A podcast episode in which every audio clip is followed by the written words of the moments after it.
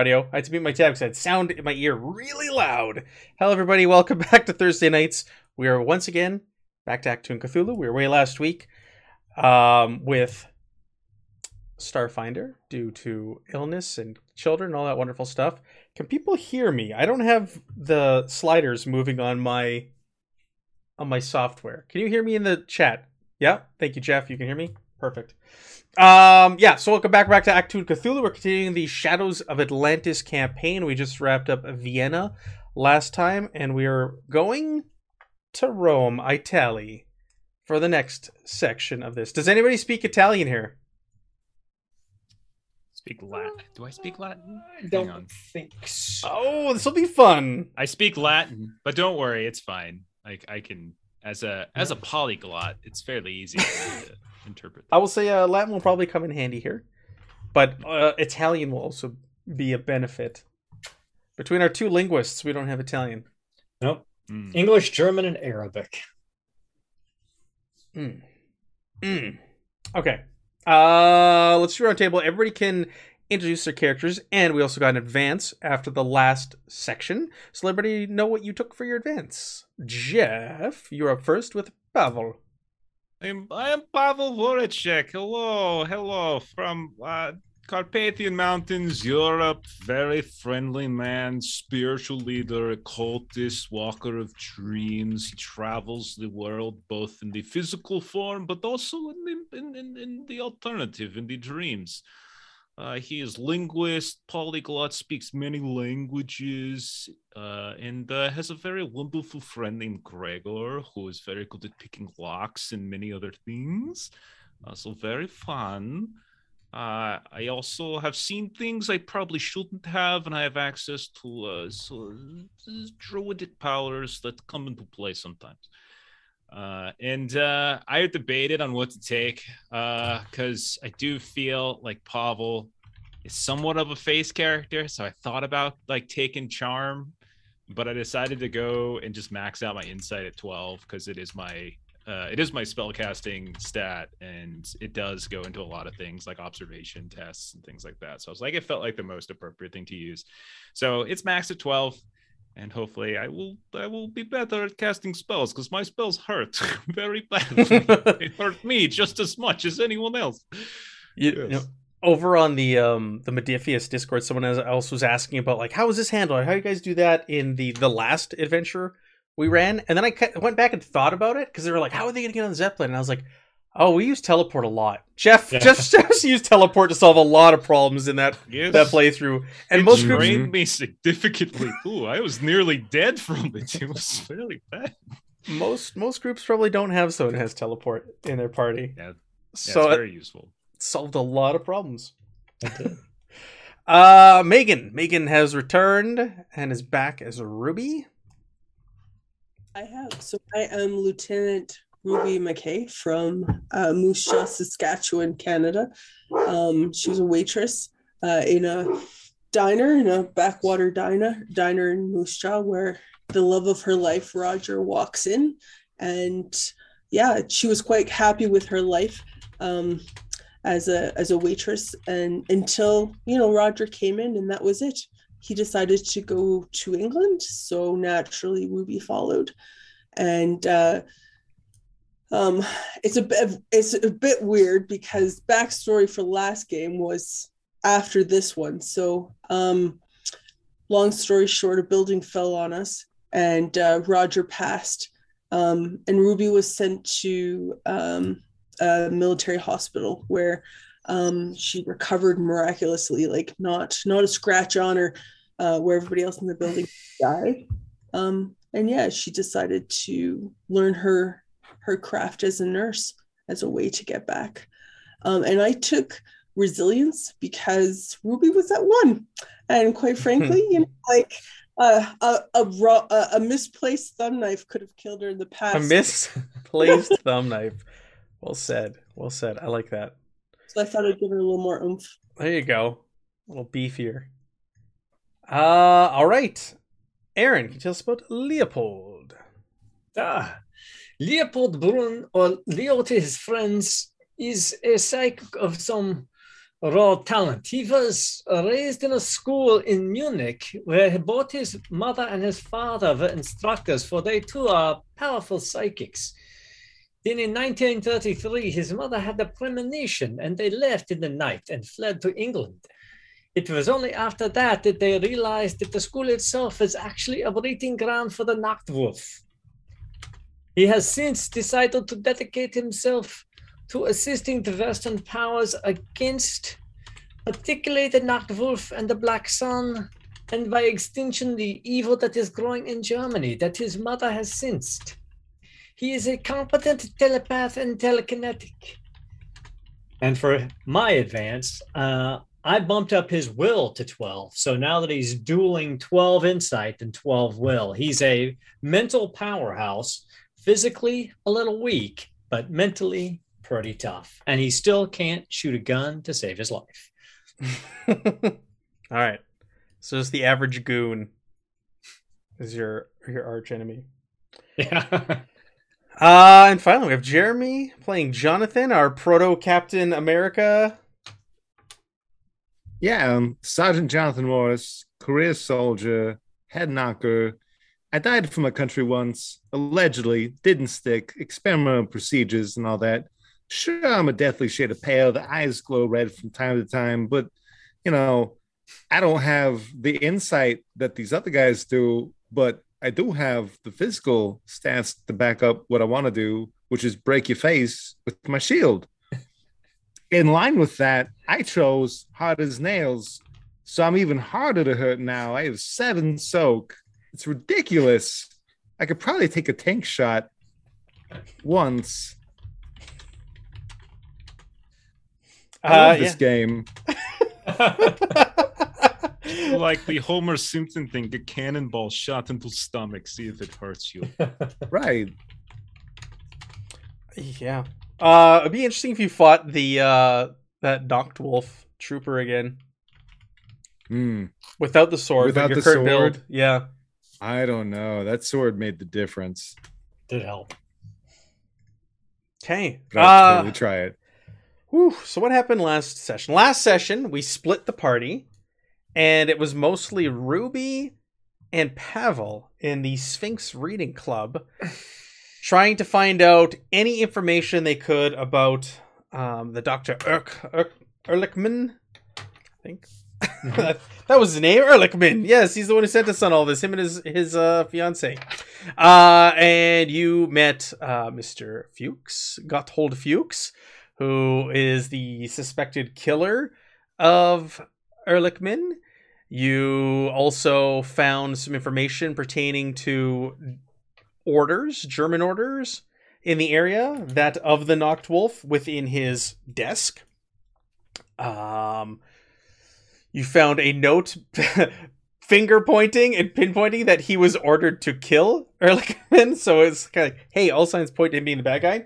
You guys went that night to the cemetery to go uh, try and follow the clues and try to find uh, whatever it was that Ehrlichman had buried there. Uh, you did locate his diary and you found a black stone statue, but uh, Fuchs, Gotthold Fuchs, was there to to try and intercept that. Uh, Ruby kind of fumbled around and was taken hostage, but um, we'll say Jonathan made sure that uh, everything was okay after you know bashing in the head of two two of the the thugs. And um Fuchs unfortunately fled into the night uh, along with one of his other thugs.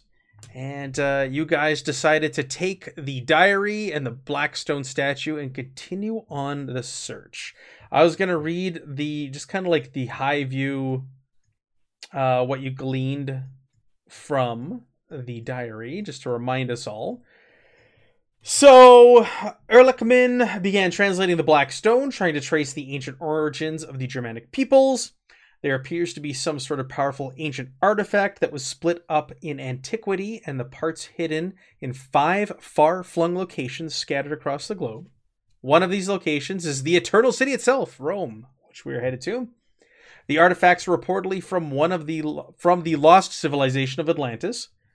A German expedition has recently brought back a manuscript from Tibet that corroborates the information found on the Black Stone. And Ehrlichman is convinced that someone within the Wehrmacht is determined to collect the artifacts and intends to use them as the basis of weapons research for the Third Reich. So you took this. Uh, Giselia wanted the diary back of her deceased, deceased uh, uh, fiance, but you said no, no, and you fled. you fled Vienna. You're like ah, because she is she is part of German military intelligence, not necessarily the the Nazis, but she is German military. So, but you guys decided to leave. Things were also getting really dicey and hot in Vienna at this point. It is uh, late summer of 1939, and war is like on the verge of breaking out there. And uh, foreigners, especially English foreigners, are not the most uh, welcome there right now. So you guys decide to board a train and head to Rome. You were also given a note from Section D before you left. I'll share that with you in the game and we can we can try to decipher it together because it's in cursive and it's really hard to read.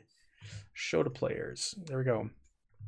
Pasquino has lost his voice. His dearest Lucia Lucazira, I don't know, it's Italian names. They're gonna have lots of fun pronouncing names.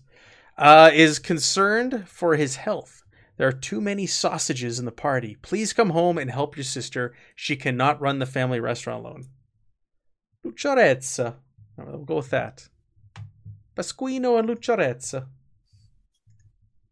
So you guys have that as a clue. There wasn't a lot of details when you received that, there, uh, but it was sent to Section D. Now, on your train ride from Vienna to Rome, you did get some more reports and some more information from Section D on the way there in regards to this note. You were provided some information further along the way at certain stops. There would be telegrams waiting for you with more details. So it turns out that these names on there are of two Section D um, members. They're, they're code names of agents of theirs in Rome. So you also had a chance to study Ehrlichman's notes and his diary a little bit further. You did some reading on the train on the way there on what he had written about Rome itself and what he had discovered. So I'll read that to you as well. There are snippets of the legend of the founding of Rome, including Aeneas, Aeneas' flight from Troy, the rescue of the twins by Tiberius, and the slaying of Remus by his brother, and sketches of the famous she-wolf statue suckling the infant twins.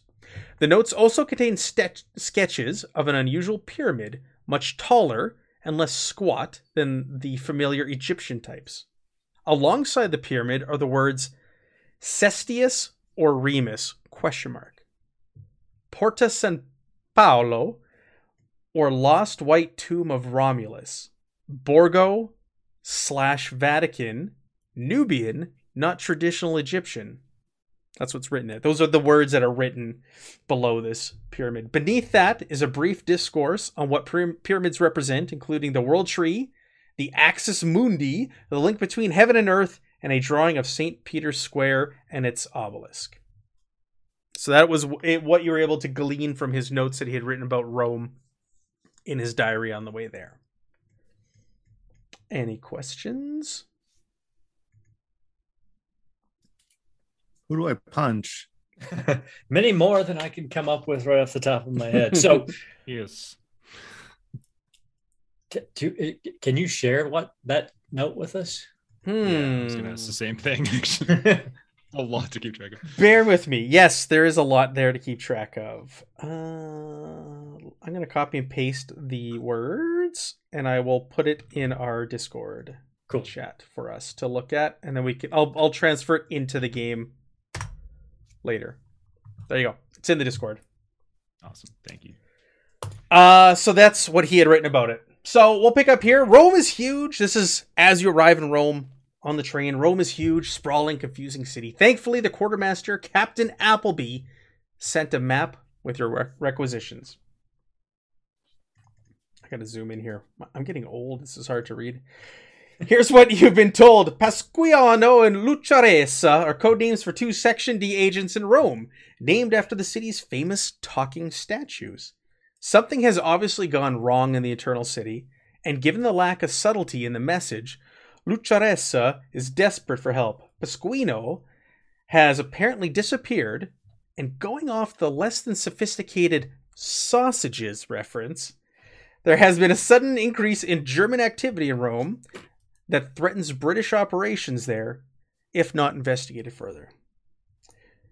They're your most likely contacts in the city regarding the artifact. According to Strang, they were operating out of place, out of a place called Carvero, Carlaveros, a stationer's and art supply shop in the Via della Madonna dei Monti, not far from the Forum.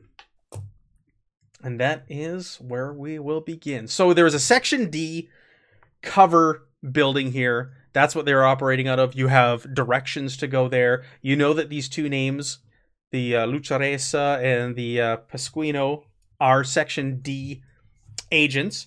Uh, you were also supplied their real name. So Lucharesa is Sabella Zanetti.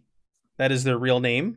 And Pasquino is Niccolo Filippi, or goes by the nickname Nicky. Those are their real names. And you've been provided that information as well. Uh, it's currently late August, early September.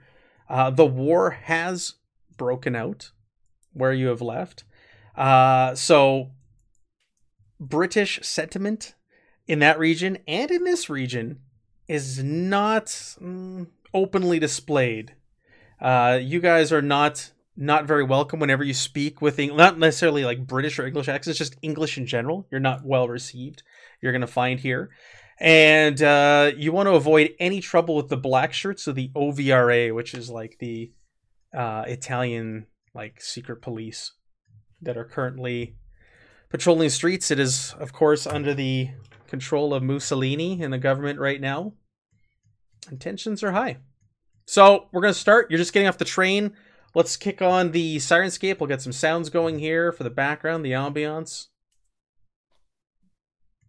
Where do we want to go? What do we want to do?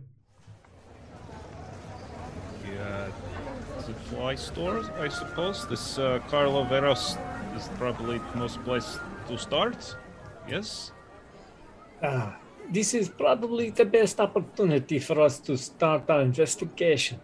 Perhaps we should try to stick to the German tongue, if possible, while we are here. Based on what we are hearing from our higher ups. Yes. That should be no problem for me. Uh, we'll just we'll just um we'll just walk behind you, I suppose. Are you still Smile, look pretty. are you still using the baby cover? Do you still have the uh, the bassinet and you're pushing around the shield? Yeah, I mean, she put so much work into this. Thanks. It was all for you. What can I say? I Well, you're the best.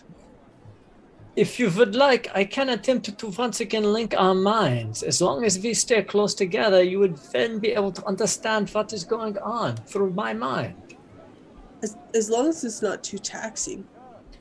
No, I have fortified myself against these minor inconveniences quite well. then I think that would be a wonderful idea. It's a great idea. All right, so that's gonna be. Let's see, it's against observation skill. Instincts, insight, and I need two successes. And remember, starting fresh, we got no momentum down there. I've got my threat. Oh, there's four of you. I get five threat. Uh, so we get fresh Do we- momentum. Pardon me. We, sorry, do we have our fortune points? Oh yeah, you get all your fortune points back because this is considered a new leg of the journey. So go ahead and give yourself all your fortune points back for this section, for all of Rome. Nice. Did you want um? Did you want Aaron and I to do like the binding stuff with our mantle? Because technically we we Yeah, should be we should be. every day. Yep, rolling, before. yeah. after we wake up, because if Yeah. once you go unconscious or asleep, you uh. Yeah, bond with your mantles, please. All right. Okay, before getting off off train, Yes, Gregor and I. Gregor and I have our own cabin, and we we talk, we stare at each other. Remember, we have staring contests across the very large log that I wear around neck. That is mental. Uh, so for Pavel, who is a traditionalist caster, uh, that means he's got to roll insight survival. It's a difficulty zero, Matt. So Yeah. it's just like I, I think it's like I get this is I'm not sure if this is momentum that Aaron could end, end up using in his cast or not, but Well, for this scene, I'll give it to you. It will go. You'll lose some after this scene. This will be its own little scene that's playing out. Right. I, it's the same for me. As a traditionalist, the psychic is also a traditionalist. oh wow. Well, I didn't get any momentum, so uh, Wow! man. Woo! Am I am I getting threat? Oh, uh, yeah, for sure, getting threat. 'Kay. I'm not gonna have my mantle get complicated. Here, Yeah, I was so- gonna say that Hmm. could be really bad for you if we want to introduce a complication. Yeah, no, I don't. Not, not, not with preparing my mantle for the day. So, but I did succeed. So we got one momentum. You get two threat. So Jeff, you didn't succeed. So what does that mean by not succeeding on your mantle? just that we don't I don't get any uh any momentum from it. Um, Okay. There's no. It's a, Oh, it's like a it's a difficulty zero. zero. Right, right. Yeah, so Okay. I think it's just a way. I mean, like It's a way to. momentum is so important to spell casting. Like it's really hard to cast without spell without momentum. Gotcha. Okay, so you connect with your mantle, you hit the streets of Rome, Italy, and you start to follow the directions. So you've been sent a map of the city by section D. You have a name of this this cover building. Yeah, this this stationer's art shop and supplies. It is known as Carlaveros. And uh, you start heading your way there. Is there anything you want to do or see on your way there? Do you want me to make that telepathy roll real quick to see if I link our minds successfully? Yes, go ahead. I will go ahead and spend that one point of momentum to give myself a third die that I got off of my uh, my uh, setting my mantle, Sure. and I don't make it. You guys, I do not make it. I needed two successes, and I only got one. You try to speak with your mind to the others, and the others you know, hear nothing. They look at you, just kind of shrug. Like, Did you hear that? Didn't, Oh there's- no, hold on. I, I rolled it wrong. That was against agility. It didn't. I Oh, didn't switch. I didn't switch it over to insight. I was like, "There's no way my target number's 11. That, that is inaccurate." It's a mental block. Jonathan just think if my Try shit was better. a baby, what I name it? Oh my goodness! Woo! All right. Uh, yeah. So, uh, no threat to you, and uh, it still doesn't work. but It I'll, was a I'll- very rough train ride. very rough. Very You rough get train out. ride. Yeah, yeah. There's there's uh there's brown shirts wandering around all over the train station, checking people's IDs, going through bags. but I'm okay. I, I, I, I soaked all the, the, the rain from my failure, my absolute abject failure. But This is gonna be fun. Or black shirts, says Shane, not brown shirts. Black shirts. Um, yeah, just keep getting those. Keep rolling those for me, please. my best. because I didn't get a lot at the end of the last adventure. Um, okay, so you guys hit the streets of Rome. It's busy. It's bustling. It is like I said. It's late sem- September, or late August, early September. So there's quite a few people here. Like Rome is always busy with tourists. So there are quite a bit of tourists here as well from other European uh, nations. This is quite a, a holy place to go to for many. So lots of people make the pilgrimage here to visit, despite the looming threat uh, hanging over Europe right now the threat of possibly entering another large scale war breaking out. But you guys follow. Go ahead. Question: I can't. I can't. Jeff doesn't remember this. St. Peter's Square is that Vatican City or is that Rome? I don't know. So- Saint, I think St. Peter's Square is right outside of Vatican City. I don't think it's part of the country Vatican City. I think it's still Because I- technically in Rome. There was a sketch of St. Peter's Square and its obelisk uh, within the notes that we, we got. That's one thing that was referenced in here. In terms of other places to see, perhaps. I don't know why that would be referenced here, but it seems to be of interest, and since we are nearby, But perhaps yeah, it would bear a very striking similarity to a, a pyramid that was more slender, as was described as well. Yes, but perhaps this is something we should put in um, a list of things to do, and not necessarily the first thing on the Ah. list. uh, let us see if we can make contact with our associates first and find out what they know about and about the increase in the German activity and how that will slow us down. Yes, this sounds very okay. All right. So you guys make your way through the streets. You're using your map to find your way there. The streets are very busy, hustling, bustling. It is early morning when you arrive, so it's roughly 7 a.m. by the time you get off the train and you hit the streets. So everybody's getting up and heading out for the day. streets are filled up. It is a weekday. It is a Thursday that you arrive in Rome. And you guys make your way to where the Section D office, we'll say, is. As you arrive, it appears the shop is closed. Its front is covered in notices from the OVRA declaring it to be a haven for political undesirables. Uh, there's a, a large wooden sign uh, made of carved wood hanging above the door, and it's shaped like a, a an oak leaf, and it reads Carlaveros, confirming that this is the right place. But it's hanging slightly askew, uh, and it looks like an attempt has been made to paint the name out. Somebody painted over it with like white white paint to cover it up. Uh, the pane of glass in the door looks like it's been smashed out and replaced with a wooden board. And there's still fragments of broken glass visible in the door and underfoot. And there's people milling about. You're standing out there. You're kind of looking at one another. People are looking at you as they walk by. They're looking at the building, looking at you. What what's on either side of this store? Like what kind of area is this in? Is it part of a whole bunch of shops? Is Yeah. it? No, on either side there appears to be um, like apartments, like like li- dwellings that people live in. On either the buildings adjacent to it. Uh, I'm I'm gonna see if I can peer inside to see if there's anything in there that I can Yeah. see. You like you look, you hold your hands up and you look between like the notices. You press your face up against your hands that are looking through, and inside, uh, you can see that the the shop has been completely wrecked, ransacked. Uh, there's paints like strewn about out of their tubes. Uh, notebooks, sketch pads, and other pieces of artist equipment are scattered all over the floor, and it looks like several shelves have been dislodged from the, the walls, and there's books laying everywhere. Leo would move on past the building a little bit and then stop and just kind of slowly scan around, you know, trying to be circumspect, but see who's watching us watch that building or try to. Sure, you guys have been there for a few moments and or minutes, and you can uh, kind of just like scan and watch the area. We'll do a um, reason observation.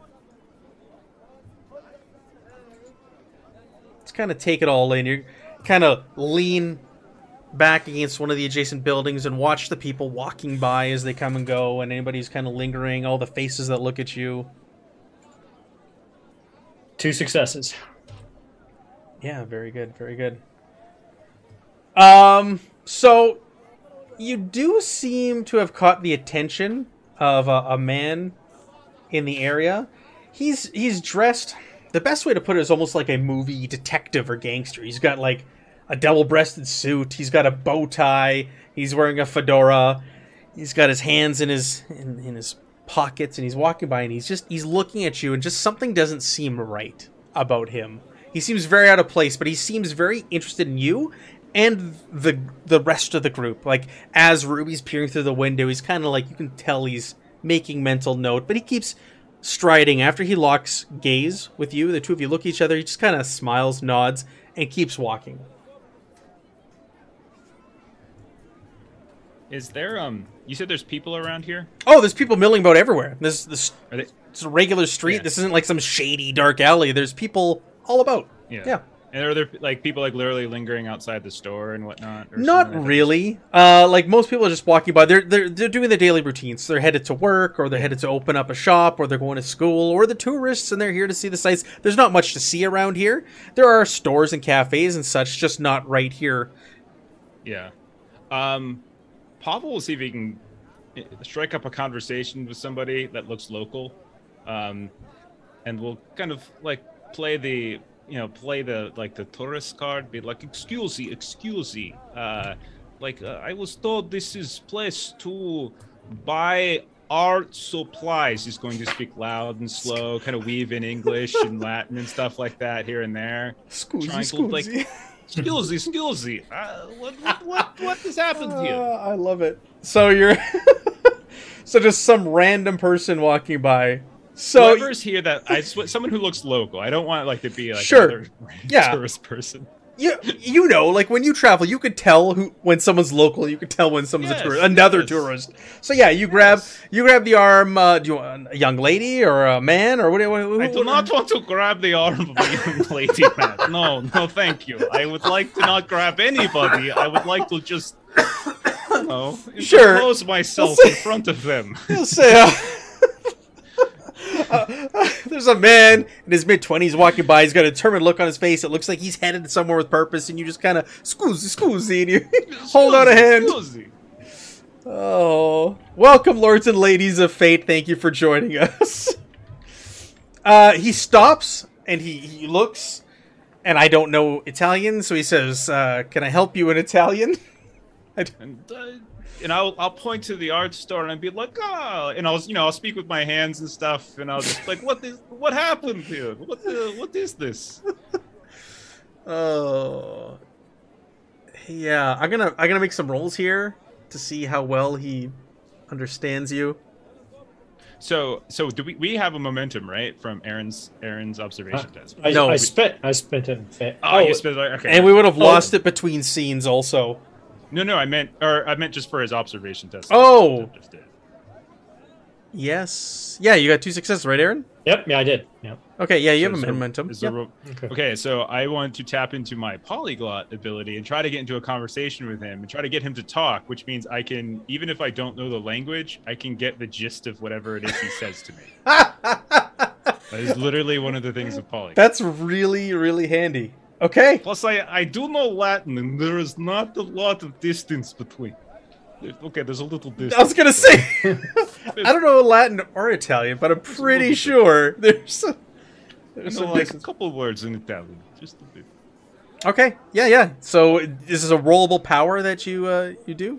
No, no, it's just I, I if I burn, I spend a momentum, and Oh! I, could, I, I get the gist of any conversation or Okay. text that I don't. If I don't know the language, I can get the gist of it. I don't. I'm you know, like, rolling for him though to understand Oh, yeah, you. yeah. So I'm gonna do Okay. that first to see if he understands like what you're asking. Like I know you're using hand motions, but you're looking for something particular.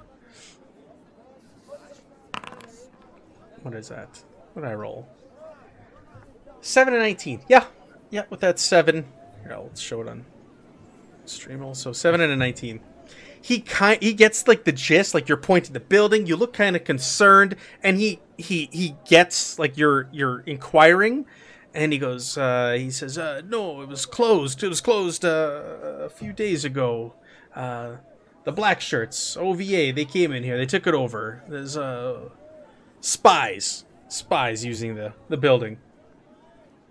And he's saying this like in fluent Italian, like he's not using like Ah. broken English or broken Italian, trying to like. But you're using your your ability to to, to pick up the gist of it. So something happened here. Grazie. It was very recently, and uh, it came under the suspicion of the government. Is what you're going to glean from that. Okay, so grazie, grazie, grazie, uh, and I like shake his hand and stuff. Like grazie, little hands, uh, and then um, yeah, and then I'll just retreat back. And Yeah, he's before he leaves though. He will. He's going to point at the the sign, the notice from the OVA, and he's going to point specifically at the OVA, like the word OVA, uh, OVRA. Sorry, OVRA, and just like kind of give you like a warning, like steer, watch out. Well, oh, very grazie, very grazie. Oh yes, yes. And- And I was just like, look at that. No, no, no, no, no. and uh, yeah, and uh, once once I just have that confirmed, I'll, I'll step away. And find the rest. and he'll he- he'll be like he and then he one more time he'll just he'll point his eyes and he'll just go kind of like everywhere point eyes and just kind of like make like a circular motion in the air Ah, yes. Grazie, grazie, and then I'll back away. and then uh, yeah see he heads back towards wherever he was going And I'll, I'll fill in who is ever still around. Sure. Uh, in the party, you know, like as long as we're not being distinctly eavesdropped on. yeah arrivederci I don't even dare. She. oh got- Staring we back got- at anybody looking at me because like maintaining eye contact is how you show politeness.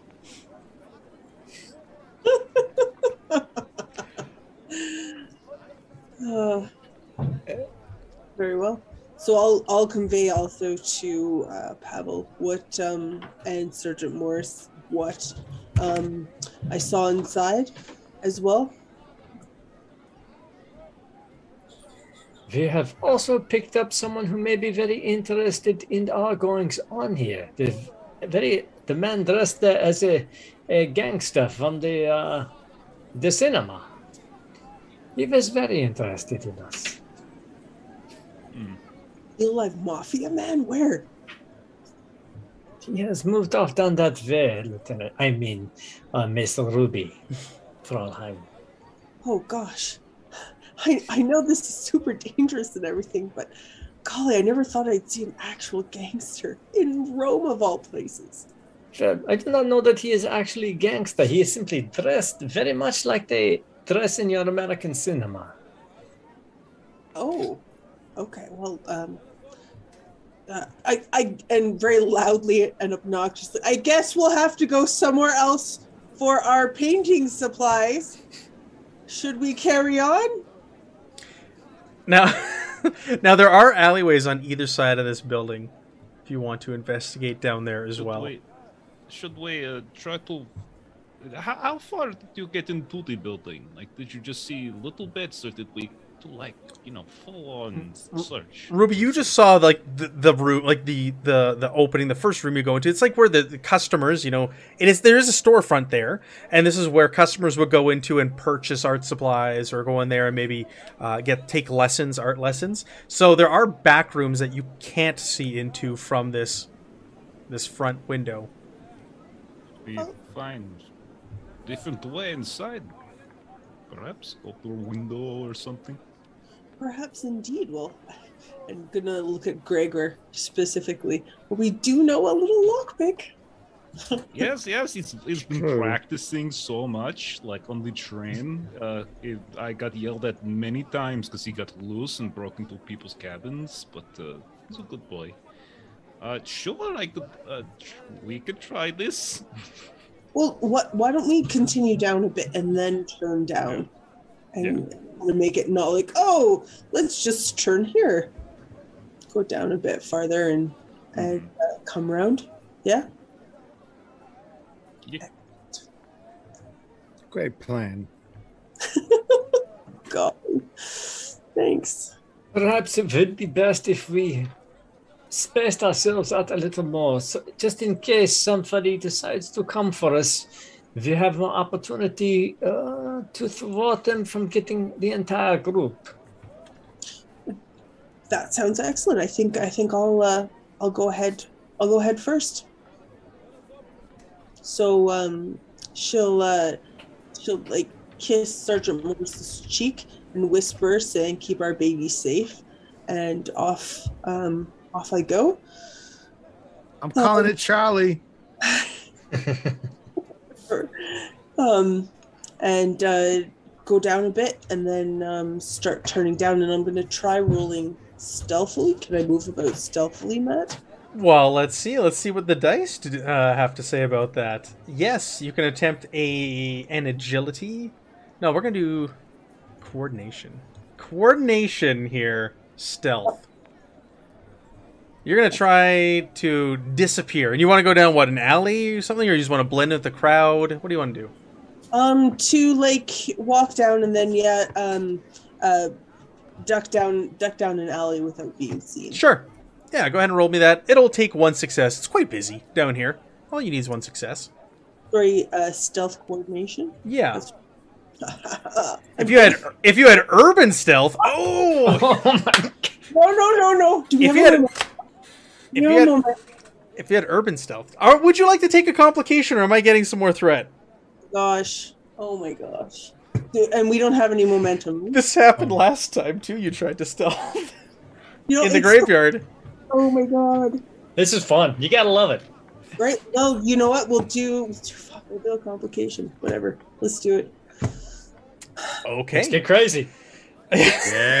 Let's get crazy. yes. All right, so you guys watch Ruby duck down alley. What do the rest of you want to do? So Leo would be going uh, down a different uh, different alley, but trying to box around. But he is not trying to go stealthily. He is just trying to go with the flow of the crowd. Okay, gotcha, gotcha, gotcha. Uh, do you have urban stealth? He does not. Damn, this is like Evan's adventure. Uh, Hen- Henri would be doing excellent here, between his tactics and his urban stealth. Uh, we're gonna do coordination also. And you're just trying to blend in with the crowd, eh? You're not trying Yeah, to just- disappear out of plain sight. Nope, nope. Just Let's trying go. to. I'll, I'll do tactics for this one. All right, all right. You Coordination know, tactics. so this is uh this is where you see uh Leo really shine. Really shine. Coordination of six, tactics of zero. Zero Oh, yeah. successes. All right, so you don't blend in. You actually stick out like a sore thumb. Maybe you start asking some questions, or you speak another language, and people turn and look at you. Uh, but you, you don't you don't successfully blend in the crowd. You stick out uh, quite does- a bit. Leo is sticking purely to German, his native language. All right. So he's So people are looking at you kind of strange. Uh, what does everybody? What do the other two want to do? Pavel and uh, Jonathan. I'm just gonna be gawking. I'm here with my kid. Me and Charlie is seeing the sights, just looking around, wide-eyed, smiling like a jackass. so, so you're just pushing the stroller. You're not trying to hide or anything. You just you just want to like No, what circle the area, or do you want to stand in front of this this uh, building? What do you? Uh, what's the approach? Yeah, I'm just gonna look for something that looks big and fancy, but that Yeah. some idiot American wouldn't know any better, and just wander around. Sure. Because I'm not hiding this this stroller. I'm like, who are you kidding? Okay, No. so so you're just like wandering around, and like any piece of ancient architecture, no matter how menial it is, you're just kind of like whoa, fascinated, looking at it. Wow! Look at that, Charlie. You're looking down at the old cobblestone at your feet. I bet I bet this fence is like a thousand years old. Uh, Pavel, what do you want to do? What's your approach here? Uh, Pavel is looking for the most obscured window uh, that he and or Gregor could get through. Meaning, like, most obscured You sight. smash Oh, no, no, no, no. Why or teleport. smash? Eh, maybe, but looking for one that is not. Uh, So- that is, uh, So like around back or something, like something that's Yeah, not some- on this main street where there's people just streaming by Exactly. constantly. Least- gotcha. Yeah, you can go down. You can go down one of the alleys. And are you trying to be stealth about it, or you just don't care? You're just gonna stroll down No, there. I'm walking like it is beautiful day in right, you're- It's, You're yeah. moving with a purpose. I'm walking like, oh, what wonderful day it is. This is great. This is great. Okay. You know? So yeah, you stroll down there and you get down the alley and you can you find there are a couple windows in the side of this building. One of them peers into like a back room. Again, it's ransacked and there's like easels and uh, canvases. It looks like they've been like uh, broken or punched through. There's more uh, bookshelves have been been uh, tossed to the floor and books scattered everywhere uh, that you can look into. Yeah, I can like crawl into one of them. Is it possible? It is a one? small window. It looks like you could crack it open from the inside and just kind of like is one of those ones where it just kind of just kind of like um like shifts up and down so you couldn't open Hmm. it fully, but it's enough to let the breeze in when it's really hot in the summer. So and it's maybe ooh, like 24 inches by 24 inches. It's a small window. 24 by 24. Pavel is a very slight man. He's not very big. It What about Gregor? true. Gregor's very tiny. Very tiny. So is it is it something that I can open from the outside or does it have to be open from the inside? Have to be, you can see a latch on the inside that would have to be Okay. moved to Okay. slide this thing, and then it like pivots in the middle. You know what I mean by that description, where it pivots in the middle and it just kind of opens on the top and Mm. Yeah. bottom, and you always have that pane. And is it is it is it clear? Like like It is clear glass. Yeah, yeah. It's like muddy. It's like you know how glass used to be back in the day, so it's kind of like muddy and distorted to look through, but it's clear and you can see through it. So it's impossible for me to climb into it if I send Gregor around to open it from the inside. Hmm. Uh, yes, but he might find other doors to get in to open. Okay. I like how we're talking about a marmot opening doors. pull out Gregor. Listen, we've established several truths. He's he's not just any marmot. He's the smartest one in his class. I'll just get out Gregor in front and I'll hold him in my hands like baby, like beautiful baby boy. Oh, yeah, And his- I will say, His head's darting around. He's taking in the sights. this yeah. is his first time to Rome, right? right, we will get you cappuccino later. Now I need you to go inside, find find a way for us to get into. So like big window or vent or door, someone that you can get and be careful. Don't get caught. And uh, I'm gonna spend a fortune point and say, like, this is. I'm just gonna. Okay, you're just making it happen. Okay, Yeah. I like it. Yep. So you spend a fortune point. Gregor starts scuttling down this alley away from you, just running full bore. He's sniffing, looking around. He sees like a little crack in the building here and there, and he kind of pops in and disappears, and then pops back out and continues on in his little search.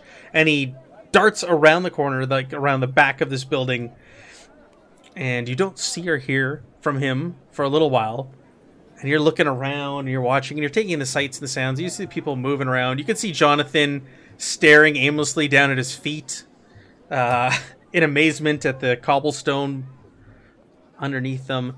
And then all of a sudden, you can hear this like little tap tap tap tap tap tap tap tap tap tap on the glass, and Gregor's there, and he's like moving the latch, and he's Oh. kind of pushes the little window open. Okay. Okay. and then he just kind of starts running in a circle and like kind of motioning you for him you to like follow him and he's like running to the back of the building to towards that Sure. direction Of course I will do what he says. He is the goodest boy. he's the goodest boy you go to the back and there's a door back there a wooden door and um, it is kind of slightly askew and Gregor's sitting down at the bottom of it, uh, you know, between the crack and the and the door frame, looking up at you on his hind legs. Oh, we are going to get you a double cappuccino later.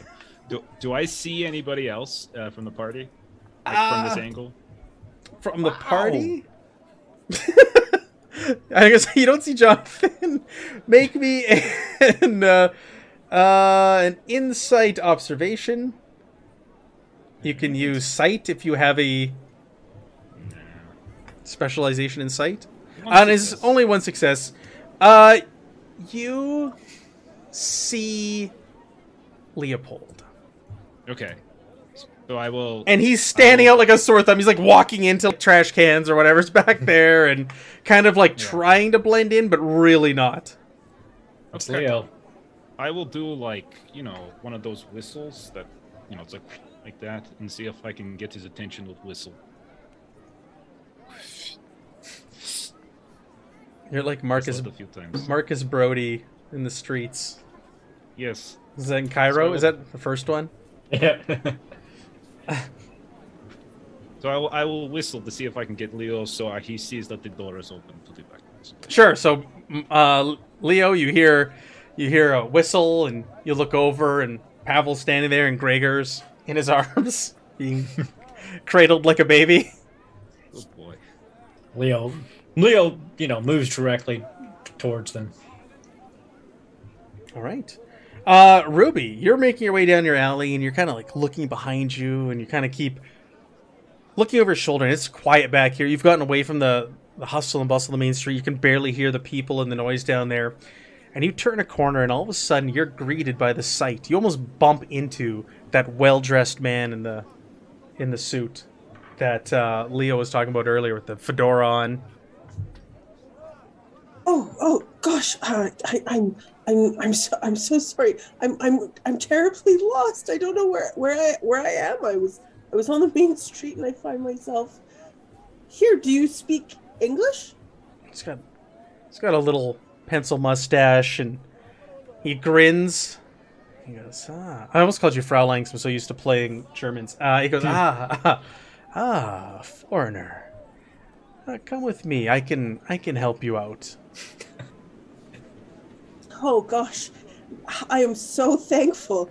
I, I, I honestly don't know how I got. Well, I am here. I am here. Um, uh, with with with uh, m- my family. Could you help direct me off to back off to the main street, please? okay, you're gonna lie? What do you mean? You can make a reason. Kind of my family. a, uh, you can make a reason persuasion. He's Uh, very attached to that fake baby. Uh, So attached. if you want, and it is gonna be two difficulty. Oh dear God. Do it. This man saw you all in the streets before. he was watching you. He was casing you. He's No, now got good. one of you alone, thanks to a complication. Thanks, Megan. Welcome. I'm I'm more than happy. Um, so what did you want me to roll? Um, a reason persuasion. Jeez. Two successes. Fuck. Sorry. It's fine. Oh, I like how the stress is coming through. Uh, not just for your character, but for the player. yeah. Yeah, it's real. so we're gonna break, so we're gonna break somebody out of an Italian jail. That's fine. You can do that. I thought you could. He kind of like undoes the button on his coat and he pulls it back, and you can see that there's a revolver under his arm, a Beretta, and he also takes out a pair of handcuffs. And he says, I am an OVRA agent. We are aware of your presence here, and we are interested in what you're doing in Italy. And he asks you to turn around, and he's going to cuff you. Do, do I have to oblige? Uh, what do you want to do? It's up to you. He's, he's, he's showed you he has a gun, and he's. Well, like, um, you know, um, I'll I'll make like I am uh, going to uh, put my arms around, but I'm actually going to like grab my trench knife.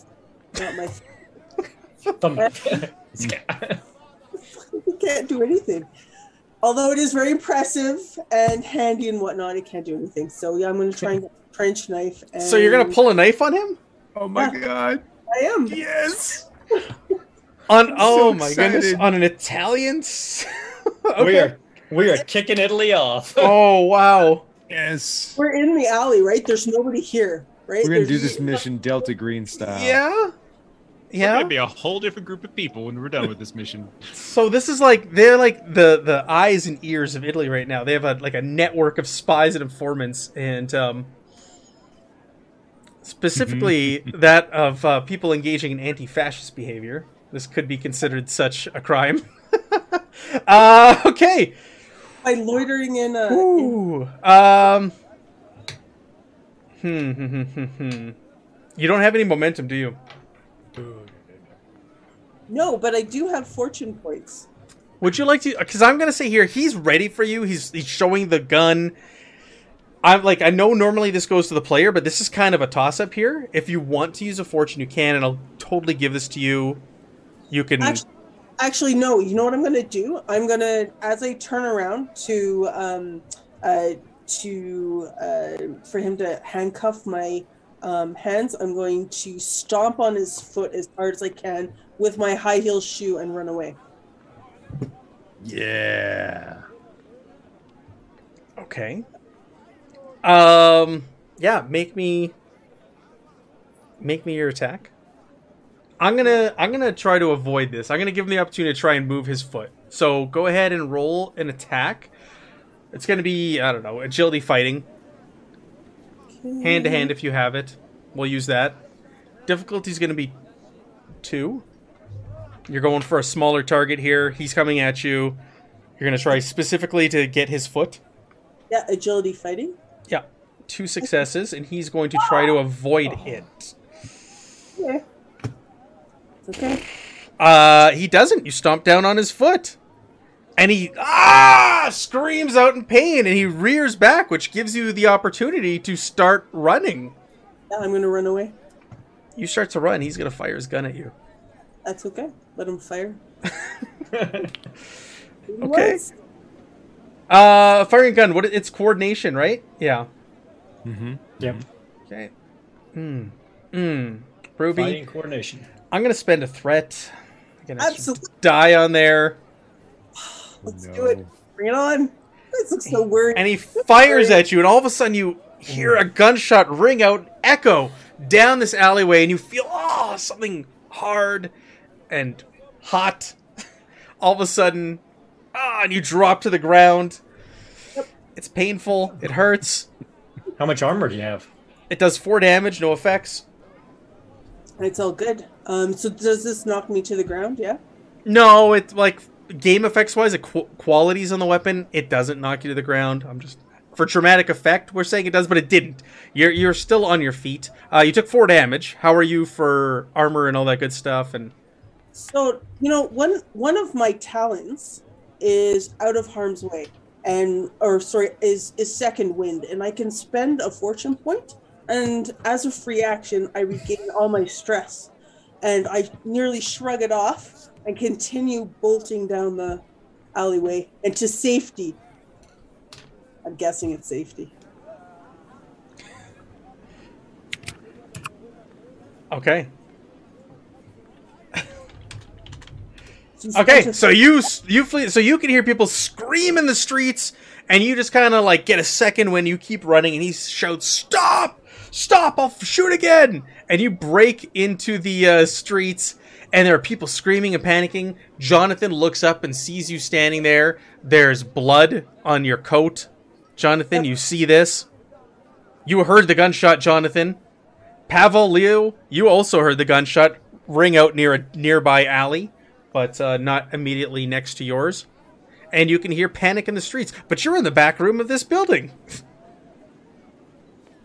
I met the gangster. We gotta get going.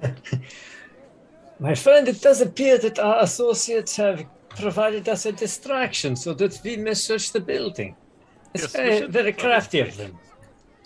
So like it's me and Leo and Jonathan and Ruby, right? Like that's how it's split right now. Yes, yes, it's like Vienna all yes. over again. We This- should You're be very right. quick. this happened once before, a deja vu. When did he shoot you?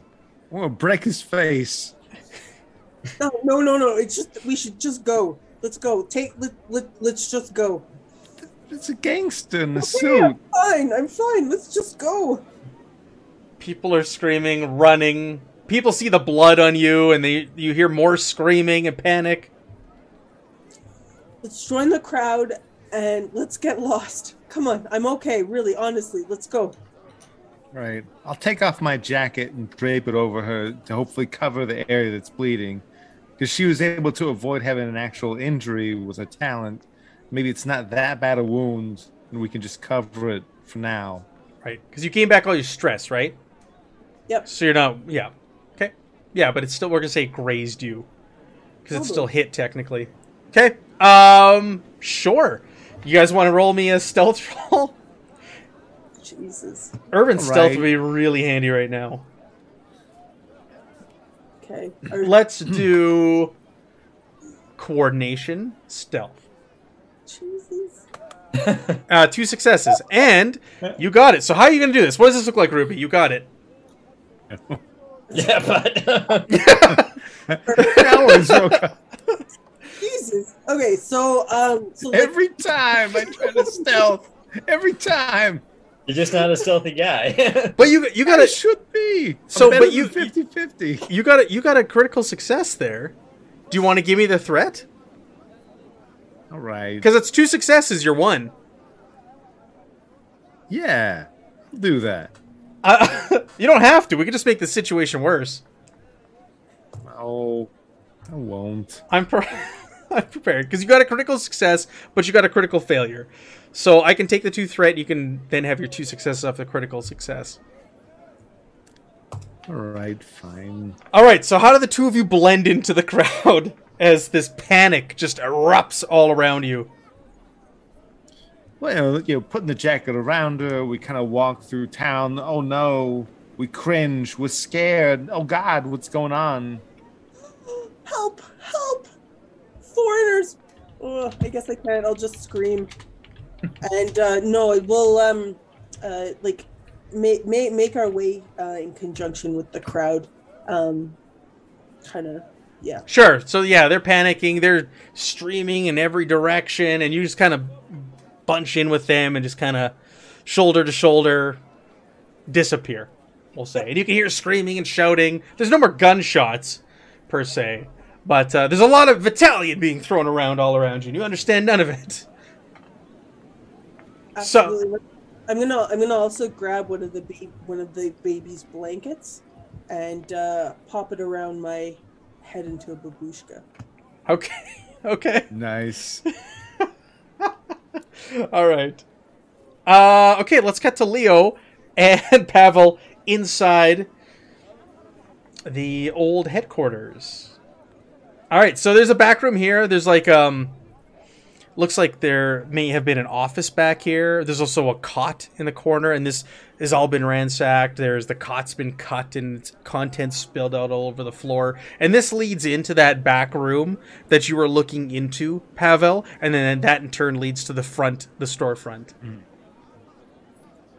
Go scour this room, look for anything. Looks like it's been ransacked pretty thoroughly, but it's possible they missed something.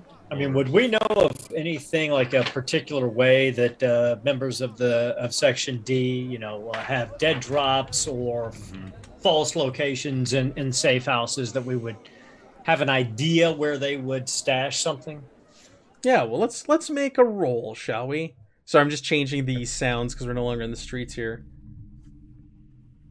Bear with me as we Syrinscape. yeah, so go ahead and uh, let's do.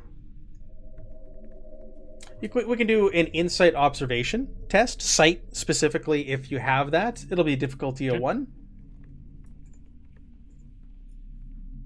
Three successes. Holy Two for crap. me? and two for you. So take your bonus momentum, fellas. Uh, Nice. so, like I said, the th- the living quarters behind uh, slash office behind have been thoroughly looked through, just like everything else. Uh, but back here, you didn't see this as much up front, but in this little back room, you find that there are like oak leaves, like similar to that in the shape of the sign outside this building, uh, cut out of paper and scattered all over the floor of this room.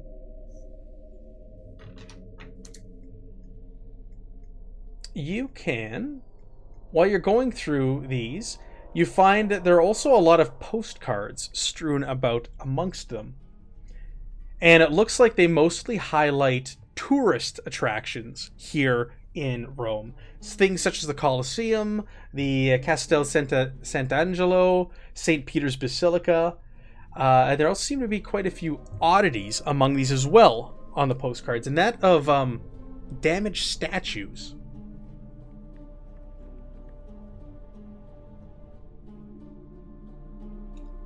Perhaps they were looking for one of the pieces that of the artifact that we are searching for. Yes. Is there any writing on the postcards? Oh my god, my voice just went out of nowhere. Hey, Pavel Voracek. There, we there it's back. there are there are names written on them um and you start looking at these these kind of like damaged statues you look at the backs of some of them and then some of start to click one says uh marforio another one says pasquino uh, another one says madama lucharesa and as you're kind of looking at these, you're, you're kind of putting names together. Like these were the code names of some of these Section D agents that were here. You noticed a you noticed a tourist guide uh, laying on a table beside the cot of Rome. Okay. What has anything been marked off inside of the uh, the guide? Is like if there are any sort of crypt notes, uh, especially on the specific locations that are on the postcards? Yes, so you can go specifically, and you can find these statues very easily uh, in here, and they are actually well thumbed. Uh, the grouping of them. There's actually six of them around uh, Rome, and these are known as the singing statues. Mhm. Um. There's also a note on the page with the one uh, Madonna. Uh, what did I say? Madonna Lucharesa or Madama Lucharesa, and there's a note scrawled there in pen that says "Follow the leaves." L E A V E S.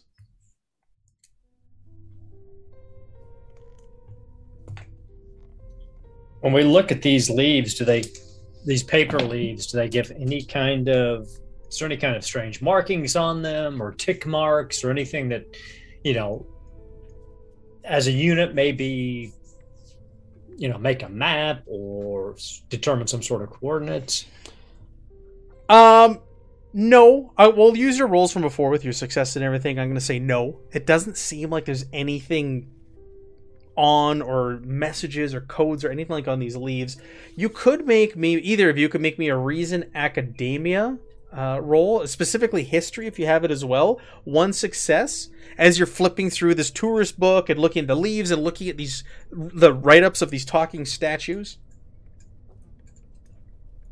Two successes. Two successes. All right. Give yourself momentum. We just need one there. So flipping through here, there's a. Sorry, what was that? Oh, you got one? Uh, just one from me. Perfect. You're flipping through, you're reading, you're reading about these talking statues, and you're kind of getting into a little bit of Rome history. Not related to the leaves themselves, but you do find a passage uh, that talks about um, the ancient Sibyl of Cumae, author of the Sibylline Books of Fate and Aeneas Guide to the Underworld, used lo- oak leaves to record her prophecies.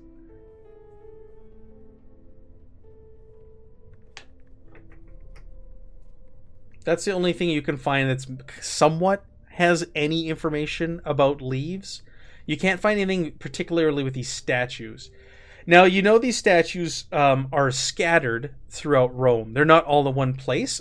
Some of them are actually quite near one another, but um, obviously the two that really stick out are Pasquino and uh.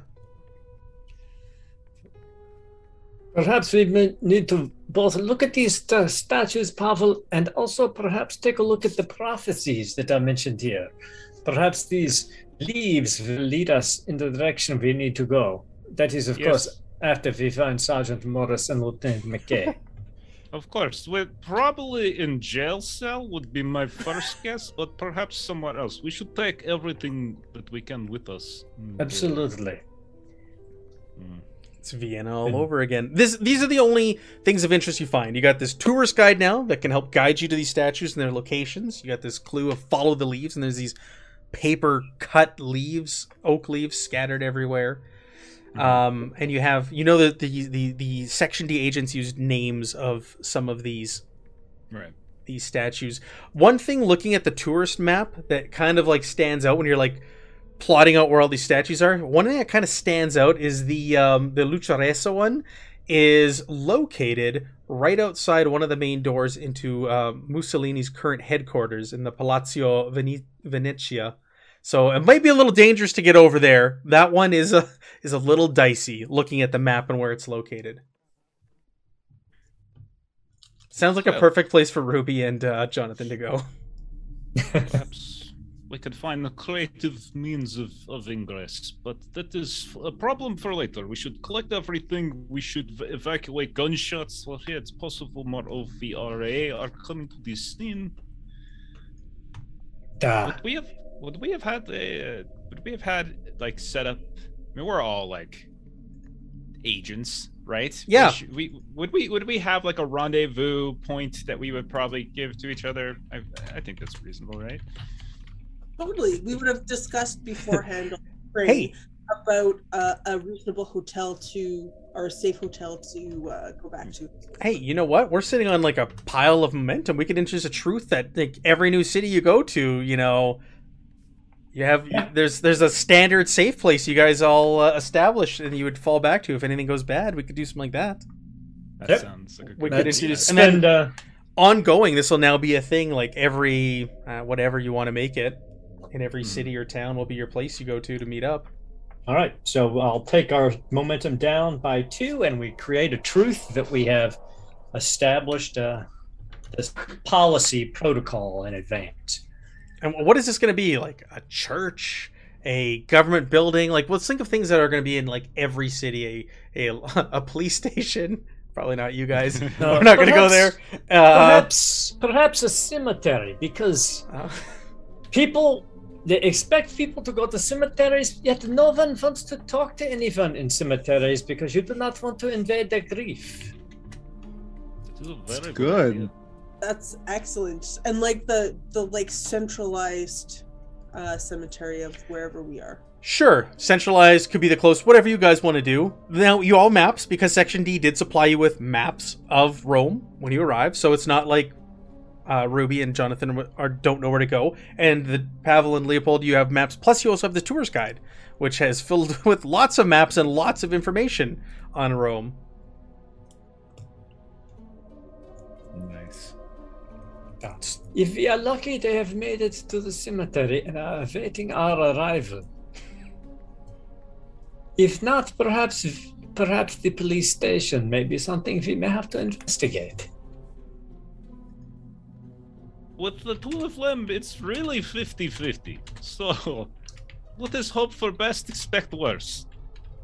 If we do not see any bodies on the street who have been bashed in half by the Sergeant Morse's shield, then perhaps they have escaped. I, he is really demonstrating a significant amount of self control, more than I would have expected. From. The Yankee Doodles are very, very emotional, you know, very quick to anger. And this You can't Can- hear this, you're not there. The Canadian, she is very, very nice, but she terrifies me much more than even the Sergeant Morris. I completely agree with that. Yes, very much. Sergeant Morris, if he wants to do something to you, he will he will lumber very slowly at you with very menacing face and weapon. With Ruby, I worry she will stab me in my sleep with little thumb knife, and I won't be able to breathe anymore when I wake up. The last time that I made a telepathic contact with her, there were some very dark places in her mind that I was very afraid to go. There are very peculiar dreams in uh, Sergeant Morris's uh, brain. I- I worry sometimes about significant black blockage here and there. He is repressing something, uh, possibly for the best. I don't know. Because we just talk so much trash about the other Two of you are just like, Sure. And meanwhile, they're in the cemetery talking about how great the two of you are. Man, Gregor, isn't he the best? Ooh, furball. Like, I really don't like people, but I love Gregor. It's amazing. Oh, Leo, useful. Yeah. Oh my gosh, like I they're so talented. My goodness. I'm just, I'm really happy we've got them here. We're so lucky. Oh, I know I would have been dead by now for sure if it hadn't been for those two. I mean, not me. I would have survived, but like, it would have been so much worse. I would have had to kill so many more people. Which honestly, I don't know if that's good or bad. Probably bad. it's bad. You should Right. Killing is wrong, of course, unless the other person is wrong. Yes, I agree. I hundred percent agree. Um, is there like um, is there a reasonable uh, expectation that we pass like um like a pharmacy on the way by, so I can grab some hair dye? Um, yes. Sorry. Uh, a pharmacy? A drugstore, if you will? Yes. A tabachi, I think they're called. I don't know. A general store? Um, high or low? Um, lo- Yeah, yeah, you find one. You encounter one. You can find what you need. uh, excellent. And most Italians dark hair, correct? Yes. I'm not generalizing here, Megan. No. Uh, y- I, I'd say generally yes. Most most Italian people have dark hair. Okay, so I will um The majority say. dark brown it is. All right, you so you go to the counter and you start asking for something, and they don't really understand you. Uh, you know, be like, you know, uh, hair, paint, um, trying to find a piece. Like, I'll find something brown or or behind the um, counter, and I'll point there and be like, and um, I'll, I'll point out to uh, Sergeant Morris with the baby carriage out outside and be like, like, come on, you know, like, I have to look my best for my family. Where's my Where's your hair dye? We can do a reason, No, we can't, Matt. um, reason, persuasion. I'm just looking at the most appropriate thing here, and it's going to be a two difficulty. I Just like just like on the last one, it's only fair. I did it for the last one. He did warn us if we speak in English, they're gonna hate us. So she doesn't quite. Oh, let me roll an, a roll for her as well. See what she kind of picks up or gleans from you. Not a heck of a lot. So you're saying things. She picks up. We got 14 and 11. She's like, she looks really confused. She's like furrowing her brow. She seems like she's getting frustrated with you. You're pointing your hair. You're pointing at your, uh, your, you, you're saying is your husband out there, and his baby. She gets like, uh, like a baby bottle for you, and puts it on the counter. She gets, like, I'll just grab the baby bottle and and give her some money and say thank you and leave. Thank you, leave. Did you say? well, she doesn't understand any of it. She just seems very frustrated and flustered. And uh, go ahead and make me a insight observation test as you're walking out. Please, one success. One success. That's all you need. Give yourself, give yourself momentum. She breaks out a pad of paper and she's fear, looking at you and making looks like she's making detailed notes of some sort as you're walking out. Sergeant Morris, I seem to just just be just keep putting my foot in it. Let's get to the graveyard and do the other two. Sorry, what, what what are you doing? Appar- apparently, I'm trying to paint a gigantic, like glowing red uh, light on myself to to have the authorities come and pick me up. Let's just go to the graveyard. That's right. You, you know who actually did get all the cops on them last time was me. So at least this time you're not shit. I was shit last time. This time you're not. You're great. You're golden. Don't worry about it. Oh, you're a better man than me for sure. Let's go. Technically, yes, but only on the technicality. I thought blush. I thought for sure you were gonna send him in there to kill her. I thought like Sean and then they're onto us, and I could just imagine you smashing through the window with your shield and taking her out. Oh my gosh. Obvious. Um, sorry, that's where my mind is going because that's the way things are going. All right, so you guys now have a baby bottle, and you're making your way down the streets, uh, towards the nearest cemetery. And Pavel and Leopold, you are as well. And um, there's a lot of ruckus and and excitement going on in the streets. Eventually, the four of you do meet up in this agreed upon cemetery in uh, in Rome. Ah, Ruby. Sergeant Morris. That distraction that you uh, pulled off was excellent. We were able to get in and do some research. Good. It's exactly as we planned, of course. Your craft is is top notch. Is, uh, isn't that that? Is that not what your Americans say? Top notch. Exactly. It's all Ruby here. She's the mastermind. Amazing, really. Gosh, Do uh, we, uh, do we see you bleeding, by the way, still? I'm wearing a coat. She does. She does have Sergeant Morris's coat over her. It is a warm, late August September day. Uh, it is probably about midday right now. are Are you gonna make me roll um, a first aid on myself, Matt? All right. Do you want to heal yourself? Do you want to? I want to you know, like it, it grazed me, right? So I'm assuming that. Um, yeah, you've lost. Yeah, you you don't have any wounds, but you will say yeah, there is like uh, like a wound per se. Like there is blood coming out, so you you can roll a first aid to just kind of like bandage it up and like clean the the wound and such. And it's. Um, Medicine. What is it? Reason. yes.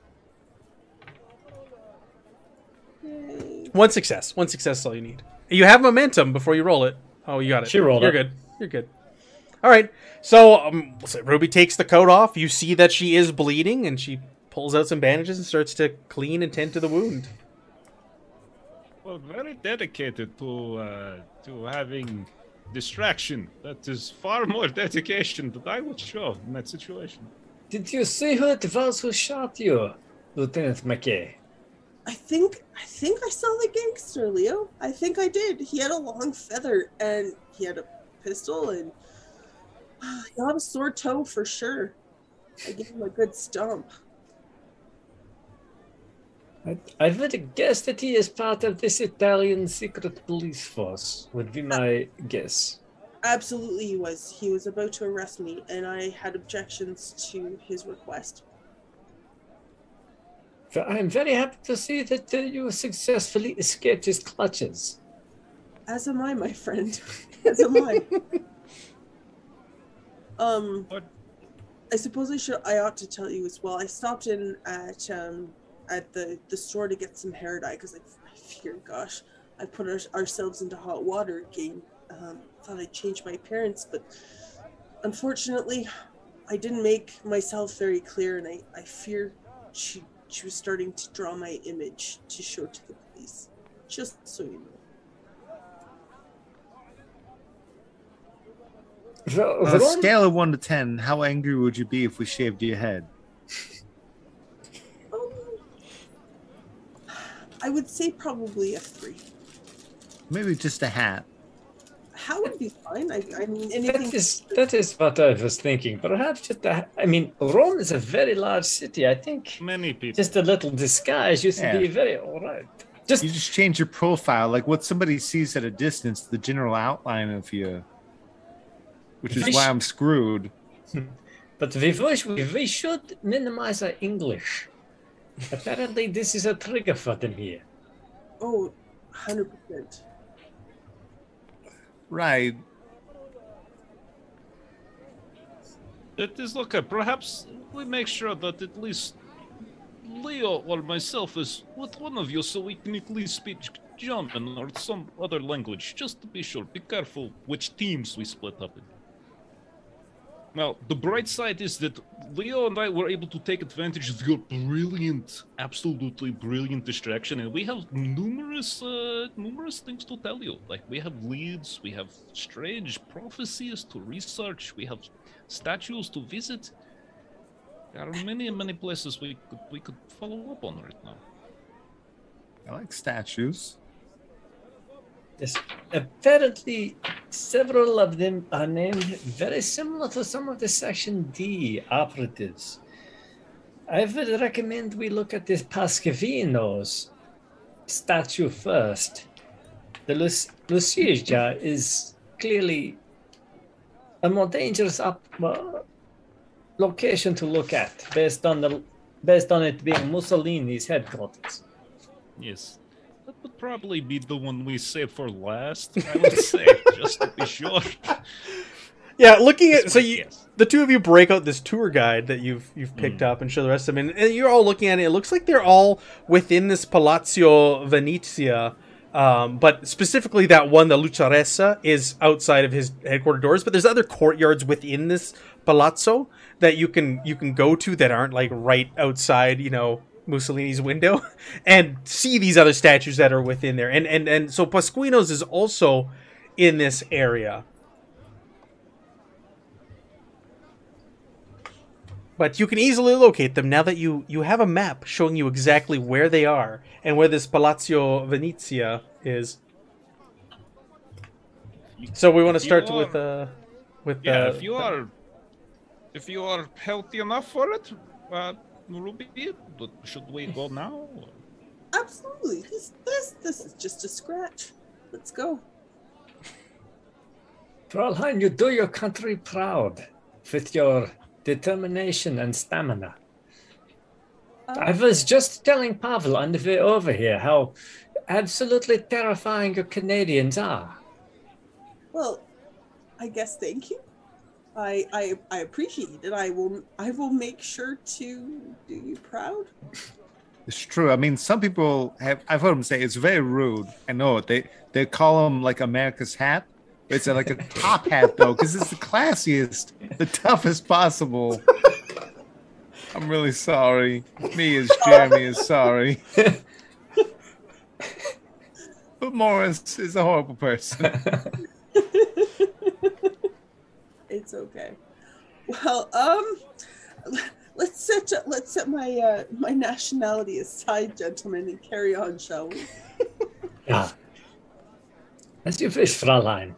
Yes, very okay, very okay. It's good. All right, so you guys head out. There are tourists even here in the cemetery. It's old, it's ancient. There are all sorts of notable uh, people buried here. There's also just really old, fancy headstones that people are taking pictures of and looking at. And uh, you guys make your way back to the streets and you start making your way towards this Palazzo Venezia. And along the way, you encounter like you don't like encounter encounter, but you see that there are Rome police roaming about. They're they're dressed in uh, gray trousers and a gray fitted jacket, and you can see them kind of milling about, being doing police officer type things. You do also see the odd black shirt uh, as you are around, and it seems like everybody's kind of has a heightened sense of like urgency and like awareness right now. Like everybody's kind of on edge as you're you're making way through the crowd. People aren't tourists are not really feeling this, but it seems like the locals are just like on edge all the time. Um, I'm going to give uh, Ruby my hat. Uh, Pavel wears a very beautiful hat, very wide brim, colorful. It's a Hungarian folk hat. I, I will hand it to uh, to Ruby. Uh, you can even have my colorful vest, so I'll take the vest off as well if that would help and can kind of cover the wound if you do not want to wear the big jacket. That could help as well. You will look a lot like Pavel now, so I don't know if you, you know, you're committing to something here. Will this be um, uh, which call it? Uh, will call more attention than my current uh, dress? Uh, well, the vest is only it's just a it's just a black vest, and then the hat is just black with like like colorful beads around the rim, and that's that's basically it. I have like more colorful like sashes and stuff like that, but that's still on my person. So you're it would, it would be basically black. It wouldn't be. Can I can I can I borrow one of your sashes as well? Uh, sure. Yes. Yes, you can. Uh, sure. and so, yeah, I have. Yeah, and so he, again, he dresses like very flamboyantly, and so he will. Uh, he will. Yeah, you can have one of them. Awesome. So gonna. he, as he hands it over, by the way, he just doesn't, really let go of it as you go to grab it, and plays- he does one of those, and then finally lets go. Thank you, thank you. And I'll, I'll gather up my dress and and fashion the sash around where the blood is, so that you can't see it from there.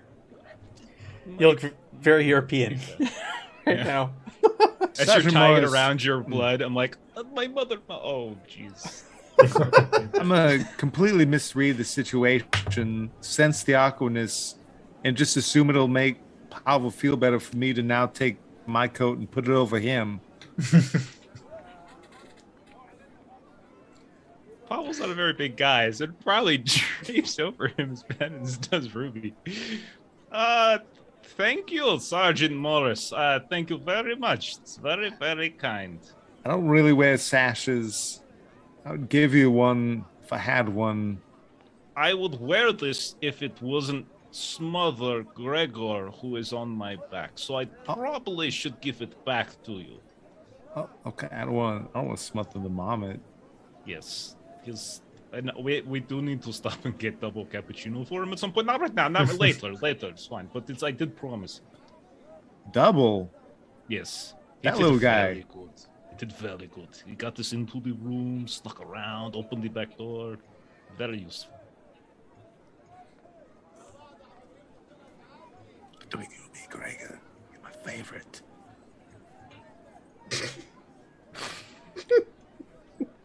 He's playing around with some melon and he has in the basket like it's a head. Maybe I gave him some old paint supplies, and so the inside of the wicker basket is just like splattered in paint. Just let him eat paint chips. Yeah, lead lead filled paint. right? Right? Field paint. This is remember the era. This is lead paint filled Yeah. paint. All right. That's how they get you. All right, so uh, you guys make your way to the Palazzo. Seeing as how Mussolini's uh, current headquarters are located in here, there are black shirts uh, posted at the doors, the gates to this this area. Uh, there are people coming and going though. This is a tourist attract, a major tourist attraction. So there are, it seems, locals, tourists, people are coming and going in and out of here. It's not unusual at all. Nobody's being stopped. Nobody's being like hassled whatsoever. Um, so yeah, you guys can just go ahead and enter and try and find the uh, Pasquino statue.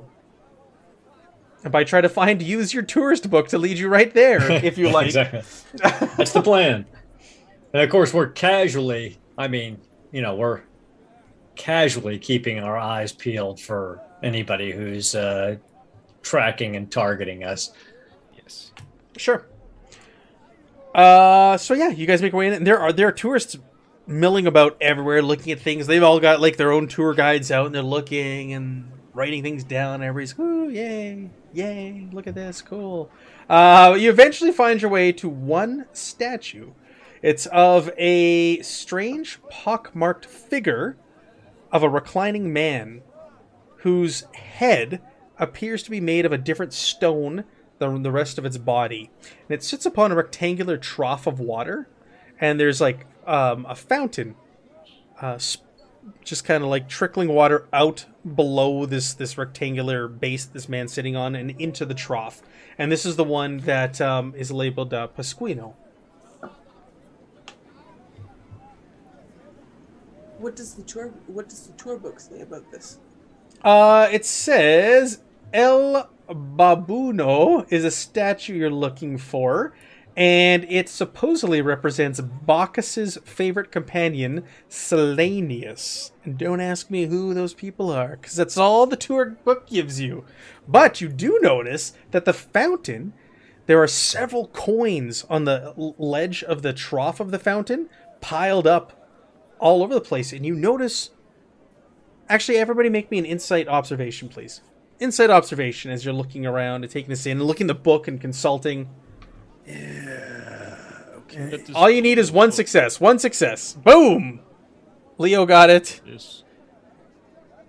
Ruby got it. Yeah. Um, What? everybody I'll got got it it. too, as well. Wow. Yeah. Okay, give yourself the momentums that you gained. You clearly see that there is an oak leaf cut out of paper sitting underneath a, one of these large piles of coins. Now, there are people all around you. They're standing next to this thing. They're looking at it. So, to reach down and take something that people have left as an offering might be kind of weird or out of place or seem odd. Someone may say something, but you Unless see a a big dumb American that You can just look down like, oh wow, look at this. it's one of these oak leaves. Yes, right there. How about Wow. can I just subtly use telekinesis to grasp the oak leaf and pull it out from under the pile of coins? Is there anything subtle about telekinesis? I don't know. it's, it's, I mean, it, it may topple the coins over, but it says I can Yes. I, I can grasp anything uh, with a difficulty equal to the target scale, minimum one, uh, up to half Yeah. my power. So I mean, I could I can manipulate up to something the size of a of like a truck. Yeah, and this is like a small paper leaf. So yeah, you could definitely grab it and pull it out. Uh, do you need to roll anything for this? Oh, I do. Oh yeah. Okay, yeah. Go ahead and roll. This will be very easy. You just want to like, almost like pulling a tablecloth off of a table with things on top of it, right? Like you just want to Yeah, yank it out. Okay, gotcha. Yeah. kinda- Okay, and I'm going to use a point of momentum if that's okay with you guys. Or I c- hold on. let me see if I can just do it as is. And if we're successful, I could, we could use two momentum to introduce the truth that we did it without anybody noticing it. Nice. That's smart. Oh, Oh, yeah. Oh, man. Oh yeah. wow! Oh, you got to be kidding me. Okay, Oh, yeah. So, I'll So you use those- Huh.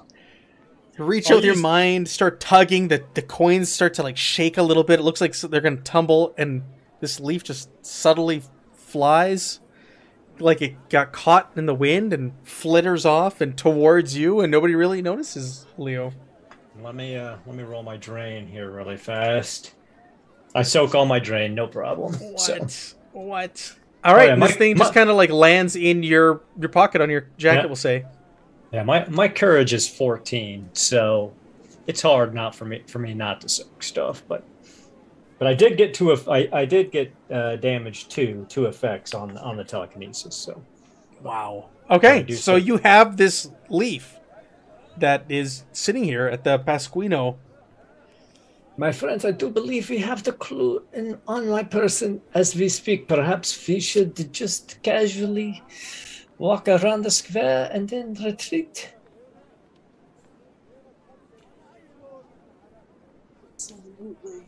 Where'd the leaf go?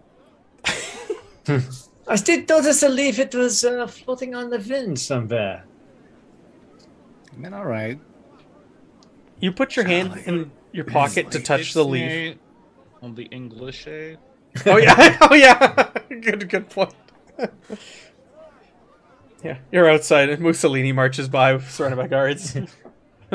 um, yeah, uh, you put your hand inside your pocket. You feel the leaf in there. As you feel the leaf, it almost feels like there's small, many, many small indentations in it, like have been made into it. Almost like it feels like something's been etched on it, almost. We will definitely have to spend a little more time looking at this, I think. I'm saying this in German to Pavel.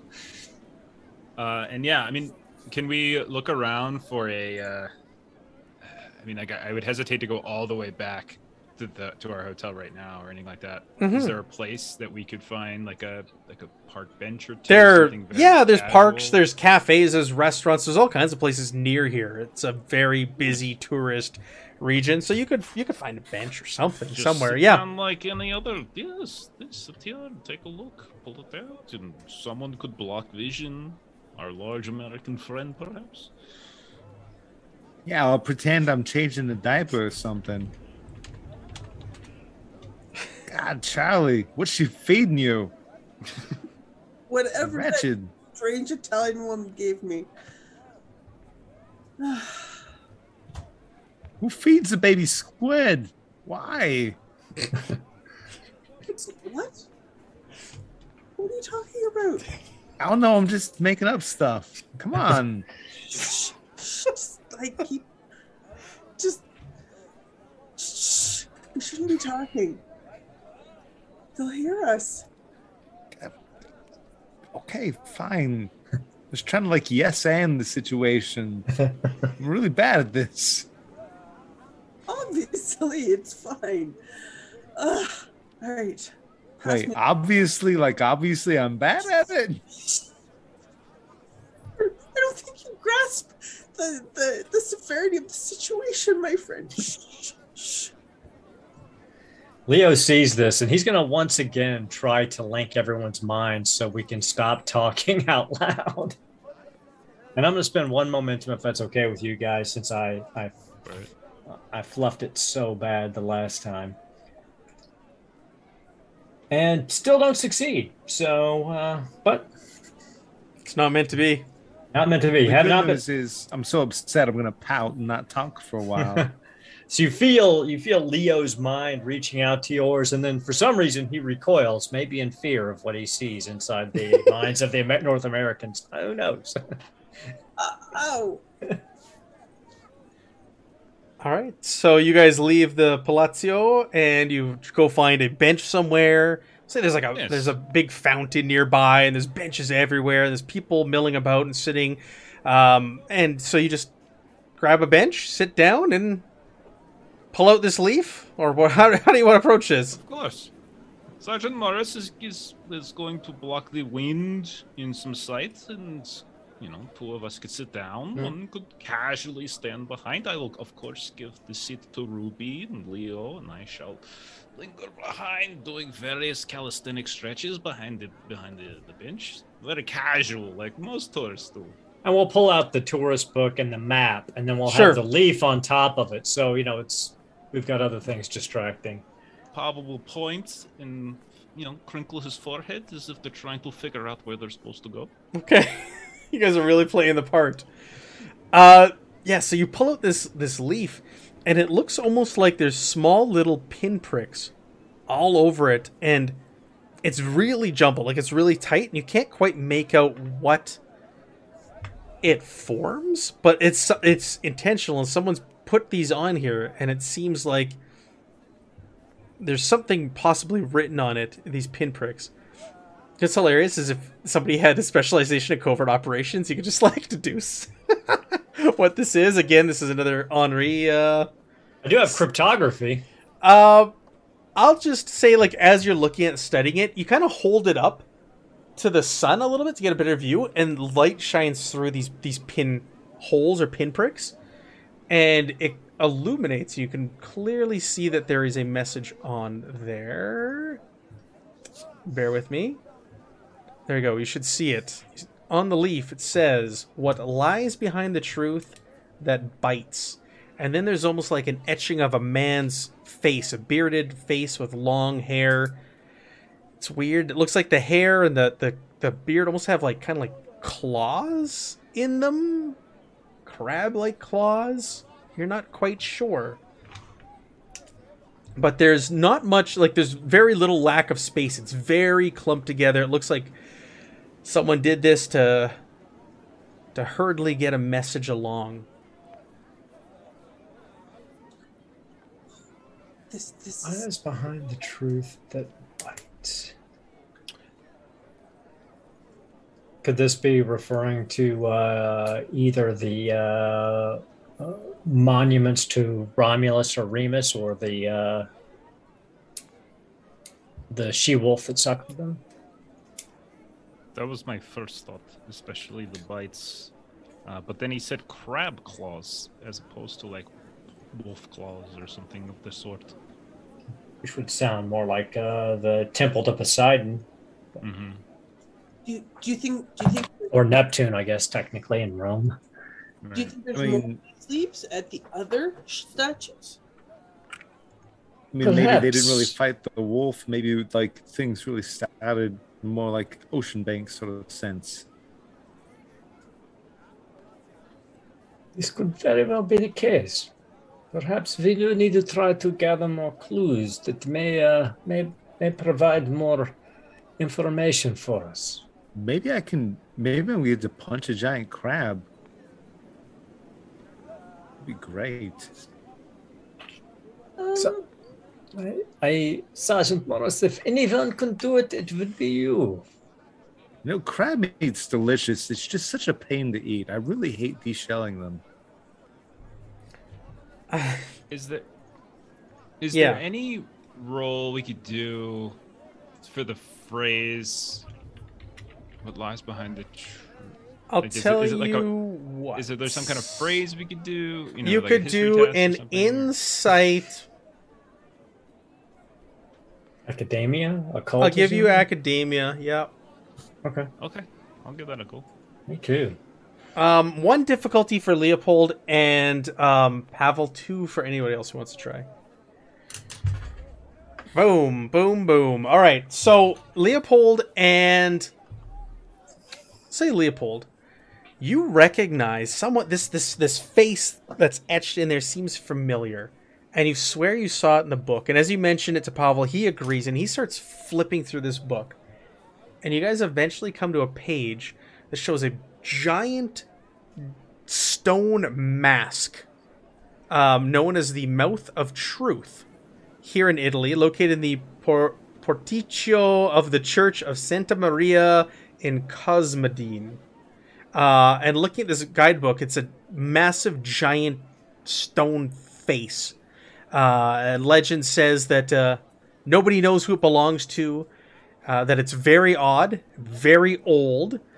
Uh, some claim it is Oceanus because of its four odd looking crab claws on his head and in his beard.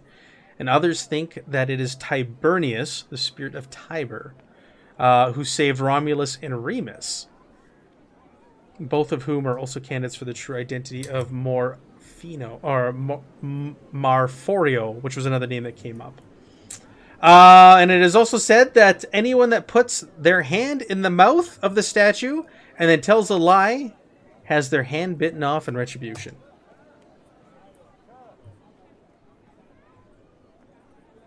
So are are we gonna go stick our hand in a statue's mouth? No. Well, I kind of want to. I mean, I think obviously won't to. tell a lie, but gosh, I do believe that we must go investigate this.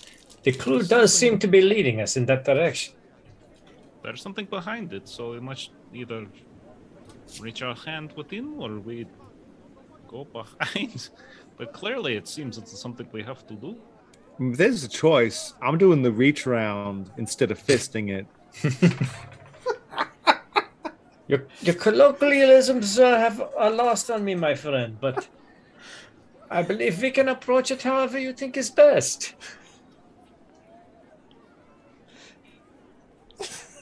shall we go? Of course. Yes, yes. Going to pick up some cappuccino on the way. A Double, double. cappuccino for Gregor. Double cappuccino for Gregor. Very good morning. Jonathan's left is all speechless. Okay. okay, so I you head a double two.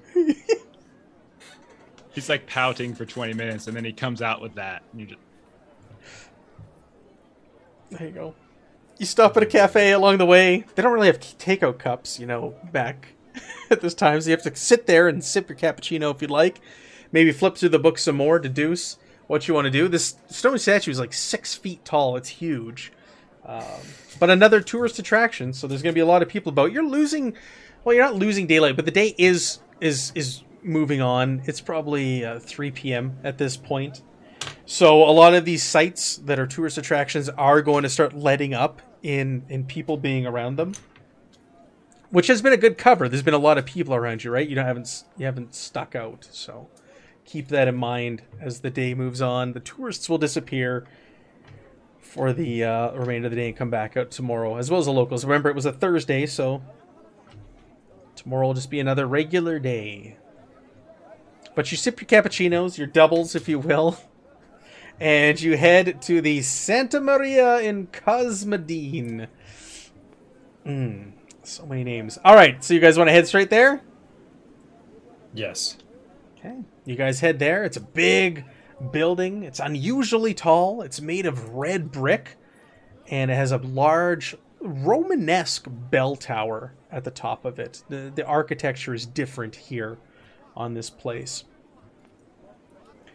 Uh, and uh, nestled uh, on the left-hand side of this this building appears to be the uh, broken uh, capital of an ancient Corinthian column sitting there, some plain sight. So you have all this ancient history all around you in Rome as you wander around, and uh, on that column you see the uh, fabled mouth of truth. And it's a broken column. This mouth of truth is just sitting there near this column.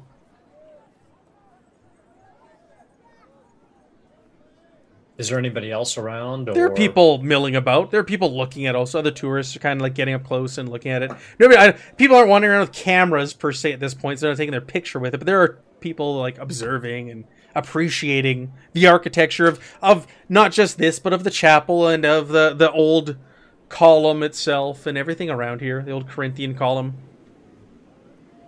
uh, any signs of like OVRA, black shirts, anything like that?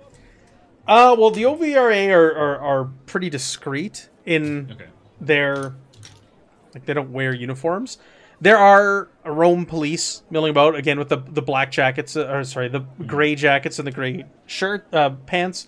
Uh, and I'd say yeah, there are a few black shirts milling about here and there. It was quite a busy area, especially around this this church. Are there like any specific signs about like don't touch this, or is there? Hmm. Is, If there are if if there are, you don't understand them. They're in Italian. I know, but like we would know it would be a sign.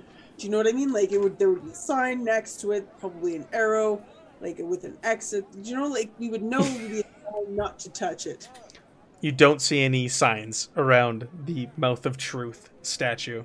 Like I said, this thing's like six feet tall, 1.8 meters high. It's it's big. It's not small. You see these odd crab-like claws now in person on it. Really stands out.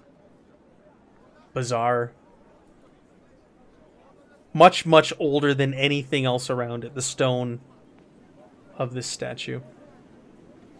Just standing there, you guys, without having to roll anything or get too close, I'll give you like a cursory check. Just a, uh, just kind of walking around this area. It looks like the mask. There's really nothing behind it, and the statue lies flush to the wall. And um, given its size and probably its weight, it's unlikely you'd probably be able to move it. In, in investigating or looking closer around it, uh, do, do we see any signs that any other notes or any other kind of ciphers have been hidden in the area? Or do we need to like fe- stick a hand in the mouth and feel around for something? Uh, you can stick a hand in the mouth and feel All right. around. It's probably your I'll best approach. Yeah, so you walk up. Are you going to tell a lie with your hand in there? You walk up, No. you put your hand in. Some other people, like tourists, like, ooh, they kind of smile and look at you, and you put your hand in there. yeah, he does not lie. You know, Leo, Leo is not lying. sure. So He's you, seen too many weird things in the world to think that there might not be a grain of truth to this. Damn it! I thought I was gonna take your hand. No, you start feeling around, and there's feel there's like some pebbles uh, back there, but um, it's you don't feel any like pieces of paper or like paper leaves or anything like that. Doesn't seem to be anything back there. Very interesting. And as his as his hand as Leo's hands in there, he's looking at the statue and around the statue just to see if there's any other, you know, if if the mouth is a distraction, maybe he's left some other cipher or some other clue in the vicinity of the statue that you might notice while your mm, hand. Yeah, make me a ba, ba, ba, insight observation. I've had a lot of those tonight. Yeah, you're good. Two You only need one successes. success. You're sitting there, you got your hand in there, and you look over to your left. And remember, this is sitting beside this big, giant basilica, and you see people coming and going, and it, you kind of get the idea, like maybe, maybe there's more in there. Maybe this is just kind of like the, the thing to look for. Yeah, the landmark. Once we're here, and you can see the doors. People are coming and going, and you you look inside as they open. You see this big, ancient, immaculate basilica uh, beside you, and you can just get a glimpse inside the doors. So he, Leo pulls his hand out and gets closer. I think perhaps that this is simply a, a guidepost to lead us here to the basilica. Perhaps we need to go inside and take a look around.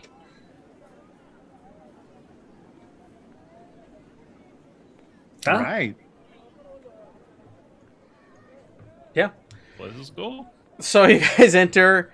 You swing the door open. Your eyes sort of adjust. It's really, really dark in here, and your eyes are used to the light, so you kind of adjust a little. It's hard to see. It's really, really black in here, and you kind of rub your eyes and you look around. And when you enter, to the left and right of the the doors are columned aisles, and in the left-hand aisle there are two small chapels and a a baptistry and the baptistry lies closest uh, to the mouth. Uh, but um, you scan around. There's people sitting in pews in the aisles, but you're, kind of looking and scanning, and nothing's really standing out as you s- kind of stand here at the entrance. Uh, do you want to kind of search and scan this this giant basilica? Start looking around for clues while you're in here. Leo. Leo would move over, over towards the uh, baptistry. Okay, we'll do insight. Uh, I don't want to do observation. It's all we've been doing tonight. Uh, what it's all about. Yeah, insight observation. These are like our library. Uh, let's go to the library for the next couple hours and make library rolls. Uh, one success is all you need. So any extras, please go ahead and throw them in the momentum pile. All right. Added them. We're up to three now. Oh, three. Okay.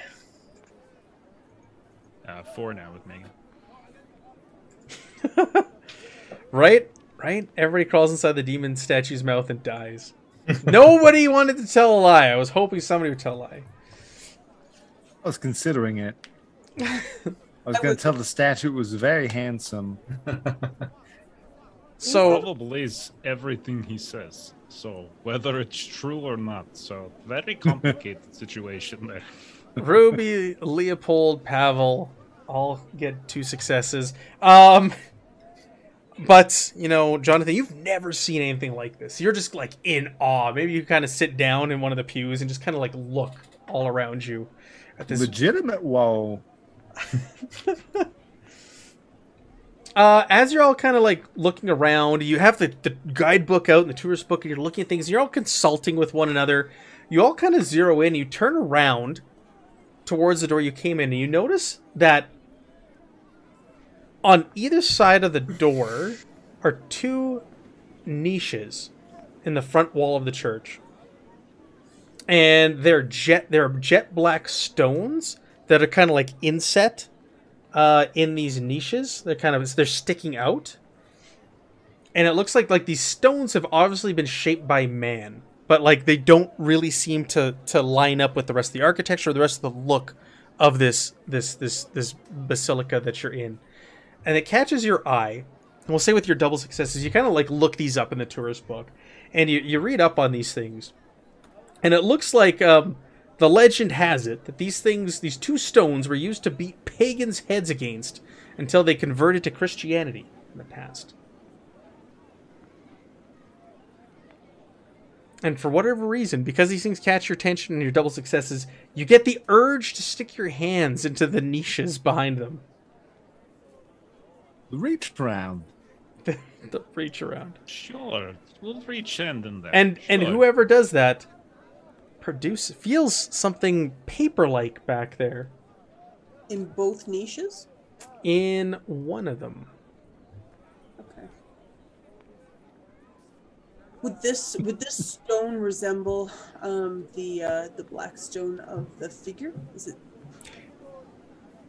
it does resemble that type of stone. It's very similar, and that's what caught your attention looking at it. Is this is because that others you've never seen anything like that other stone. These two caught your eye. Um, whoever's feeling back there Yeah. produces this leaf, but you also feel something else, some more paper back there. After, when you're feeling around, you pull this leaf out. Looking at the leaf, and you hold it up to like one of the the the, the lanterns that are lit in here. Um, it doesn't look like there's any sort of message on this one. But you What's also the rest of the paper though? feel back there, and you feel, and you produce an envelope. Oh. Like uh, letter size, large envelope. I think that there's something other than Yes, paper? letter size. Letter size. And let's. Shall you take a look in here? Should we sit down on one of the pews and take a look? No, I'm gonna keep this to myself. No, Okay. just All right. For, yes, of course. This is my place to sit. We're almost at the end of the session here, so we'll uh, we'll take a look at this here. Show to players. It says P taken to Regina Coeli, moved to Santa Road Crew. Oh man, archaeologists present. Archaeologists present appears to be looking for something. Germans have arrived. Strange badge on uniform. Bodies from the site taken to Tiber Island Hospital. Uh, I don't know what that word is at the end there. And situation escalating. Sent for help. So we've got Regina Coeli moved to Sisanta Road Crew. And we also have uh, Tiber Island Hospital that is mentioned in this note. Now, da, da, da, da anyone who has knowledge of Latin This is written in here in this adventure. Hey, look at that. We'll know that the words Regina Coeli mean Queen of Heaven. Oh. And if you make me a Reason Academia roll, get some further information here. Okay. Okay. One success. Is One this- success. Okay. Reason, academia, my reasons. Actually, it's yeah. It's go for it. Uh, sure. Bah. you know, with your knowledge of Latin and some knowledge of Rome, and flipping through this book, you know I know everything. Rome. uh, the ro- words Regina Coeli mean something far more than that. And you saw the the a, a, a prison, a prison that had the same name, a notorious prison on the west bank of the Tiber. Uh, and in your little book, you flip to it. They're originally built as a convent. It became a place of incarceration in the late 19th century. And since Mussolini has taken control of Italy, he has used the gaol to inter. Uh, it holds interpolitical prisoners there right now. Another Okay. one of our colleagues. It seems as yeah, it looks like it's Pasquino. Nicky, I think was his nickname. Nicky. Is that who we think it is? Was taken to this prison. Indeed. You also have the Castel Sant'Angelo, we can look up in your book, which is a place. Uh, you look that up in your book. The imposing cylindrical fortress. You have a picture of it. Uh, looks like it was built as a tomb for the Emperor Hadrian and his family before it was converted by the popes into a castle in the 14th century. There have been a lot of roadworks in the area for the last three years or so as Mussolini builds a triumphal way between the tomb and St. Peter's. So, we're going to leave it off there. We have two possible places to go next time. We've got this this castle that is having some road work done at it, and we've also got this um, prison for political prisoners to check out. So we may be doing a prison break after all. Hey, look this.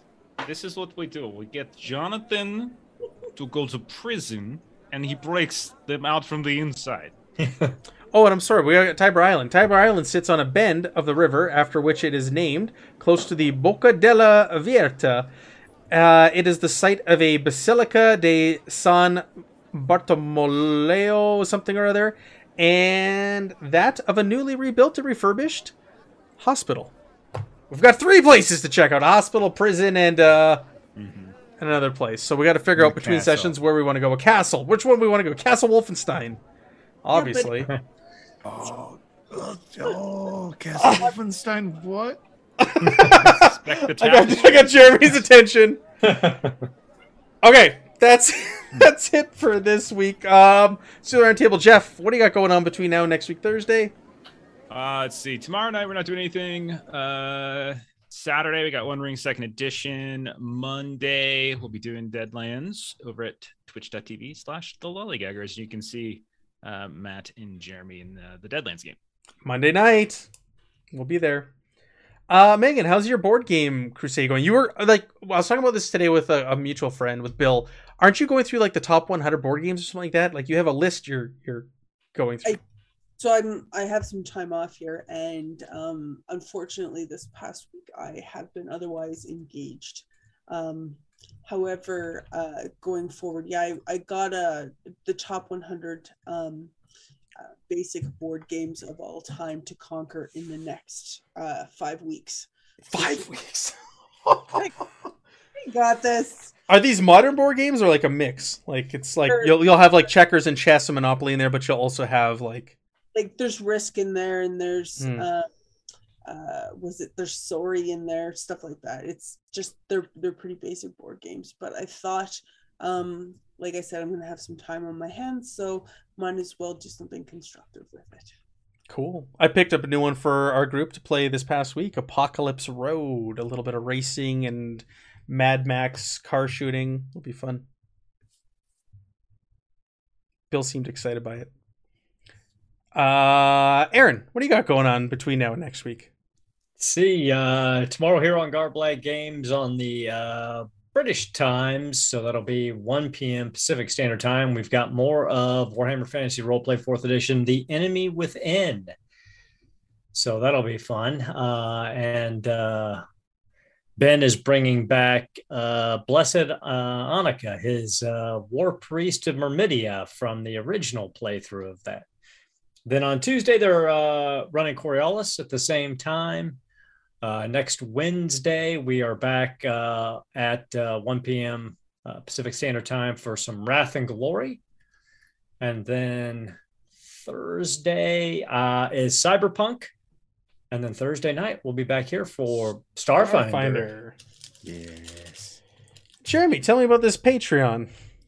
Yeah, Aaron Reese on Patreon. You've got comic books, you've got art, you've got uh, art, uh, RPG assets, maps, lots of fun stuff. Very, very cool. And like Jeff said, I will be over on the Lollygaggers, uh, twitch.tv, the Lollygaggers on Monday night at 8 p.m. Central Standard Time for some Deadlands. I'll be back next Thursday. And that's it for us. Thank you, everybody, for joining us. Have a great week, and we'll see you next Thursday. Right.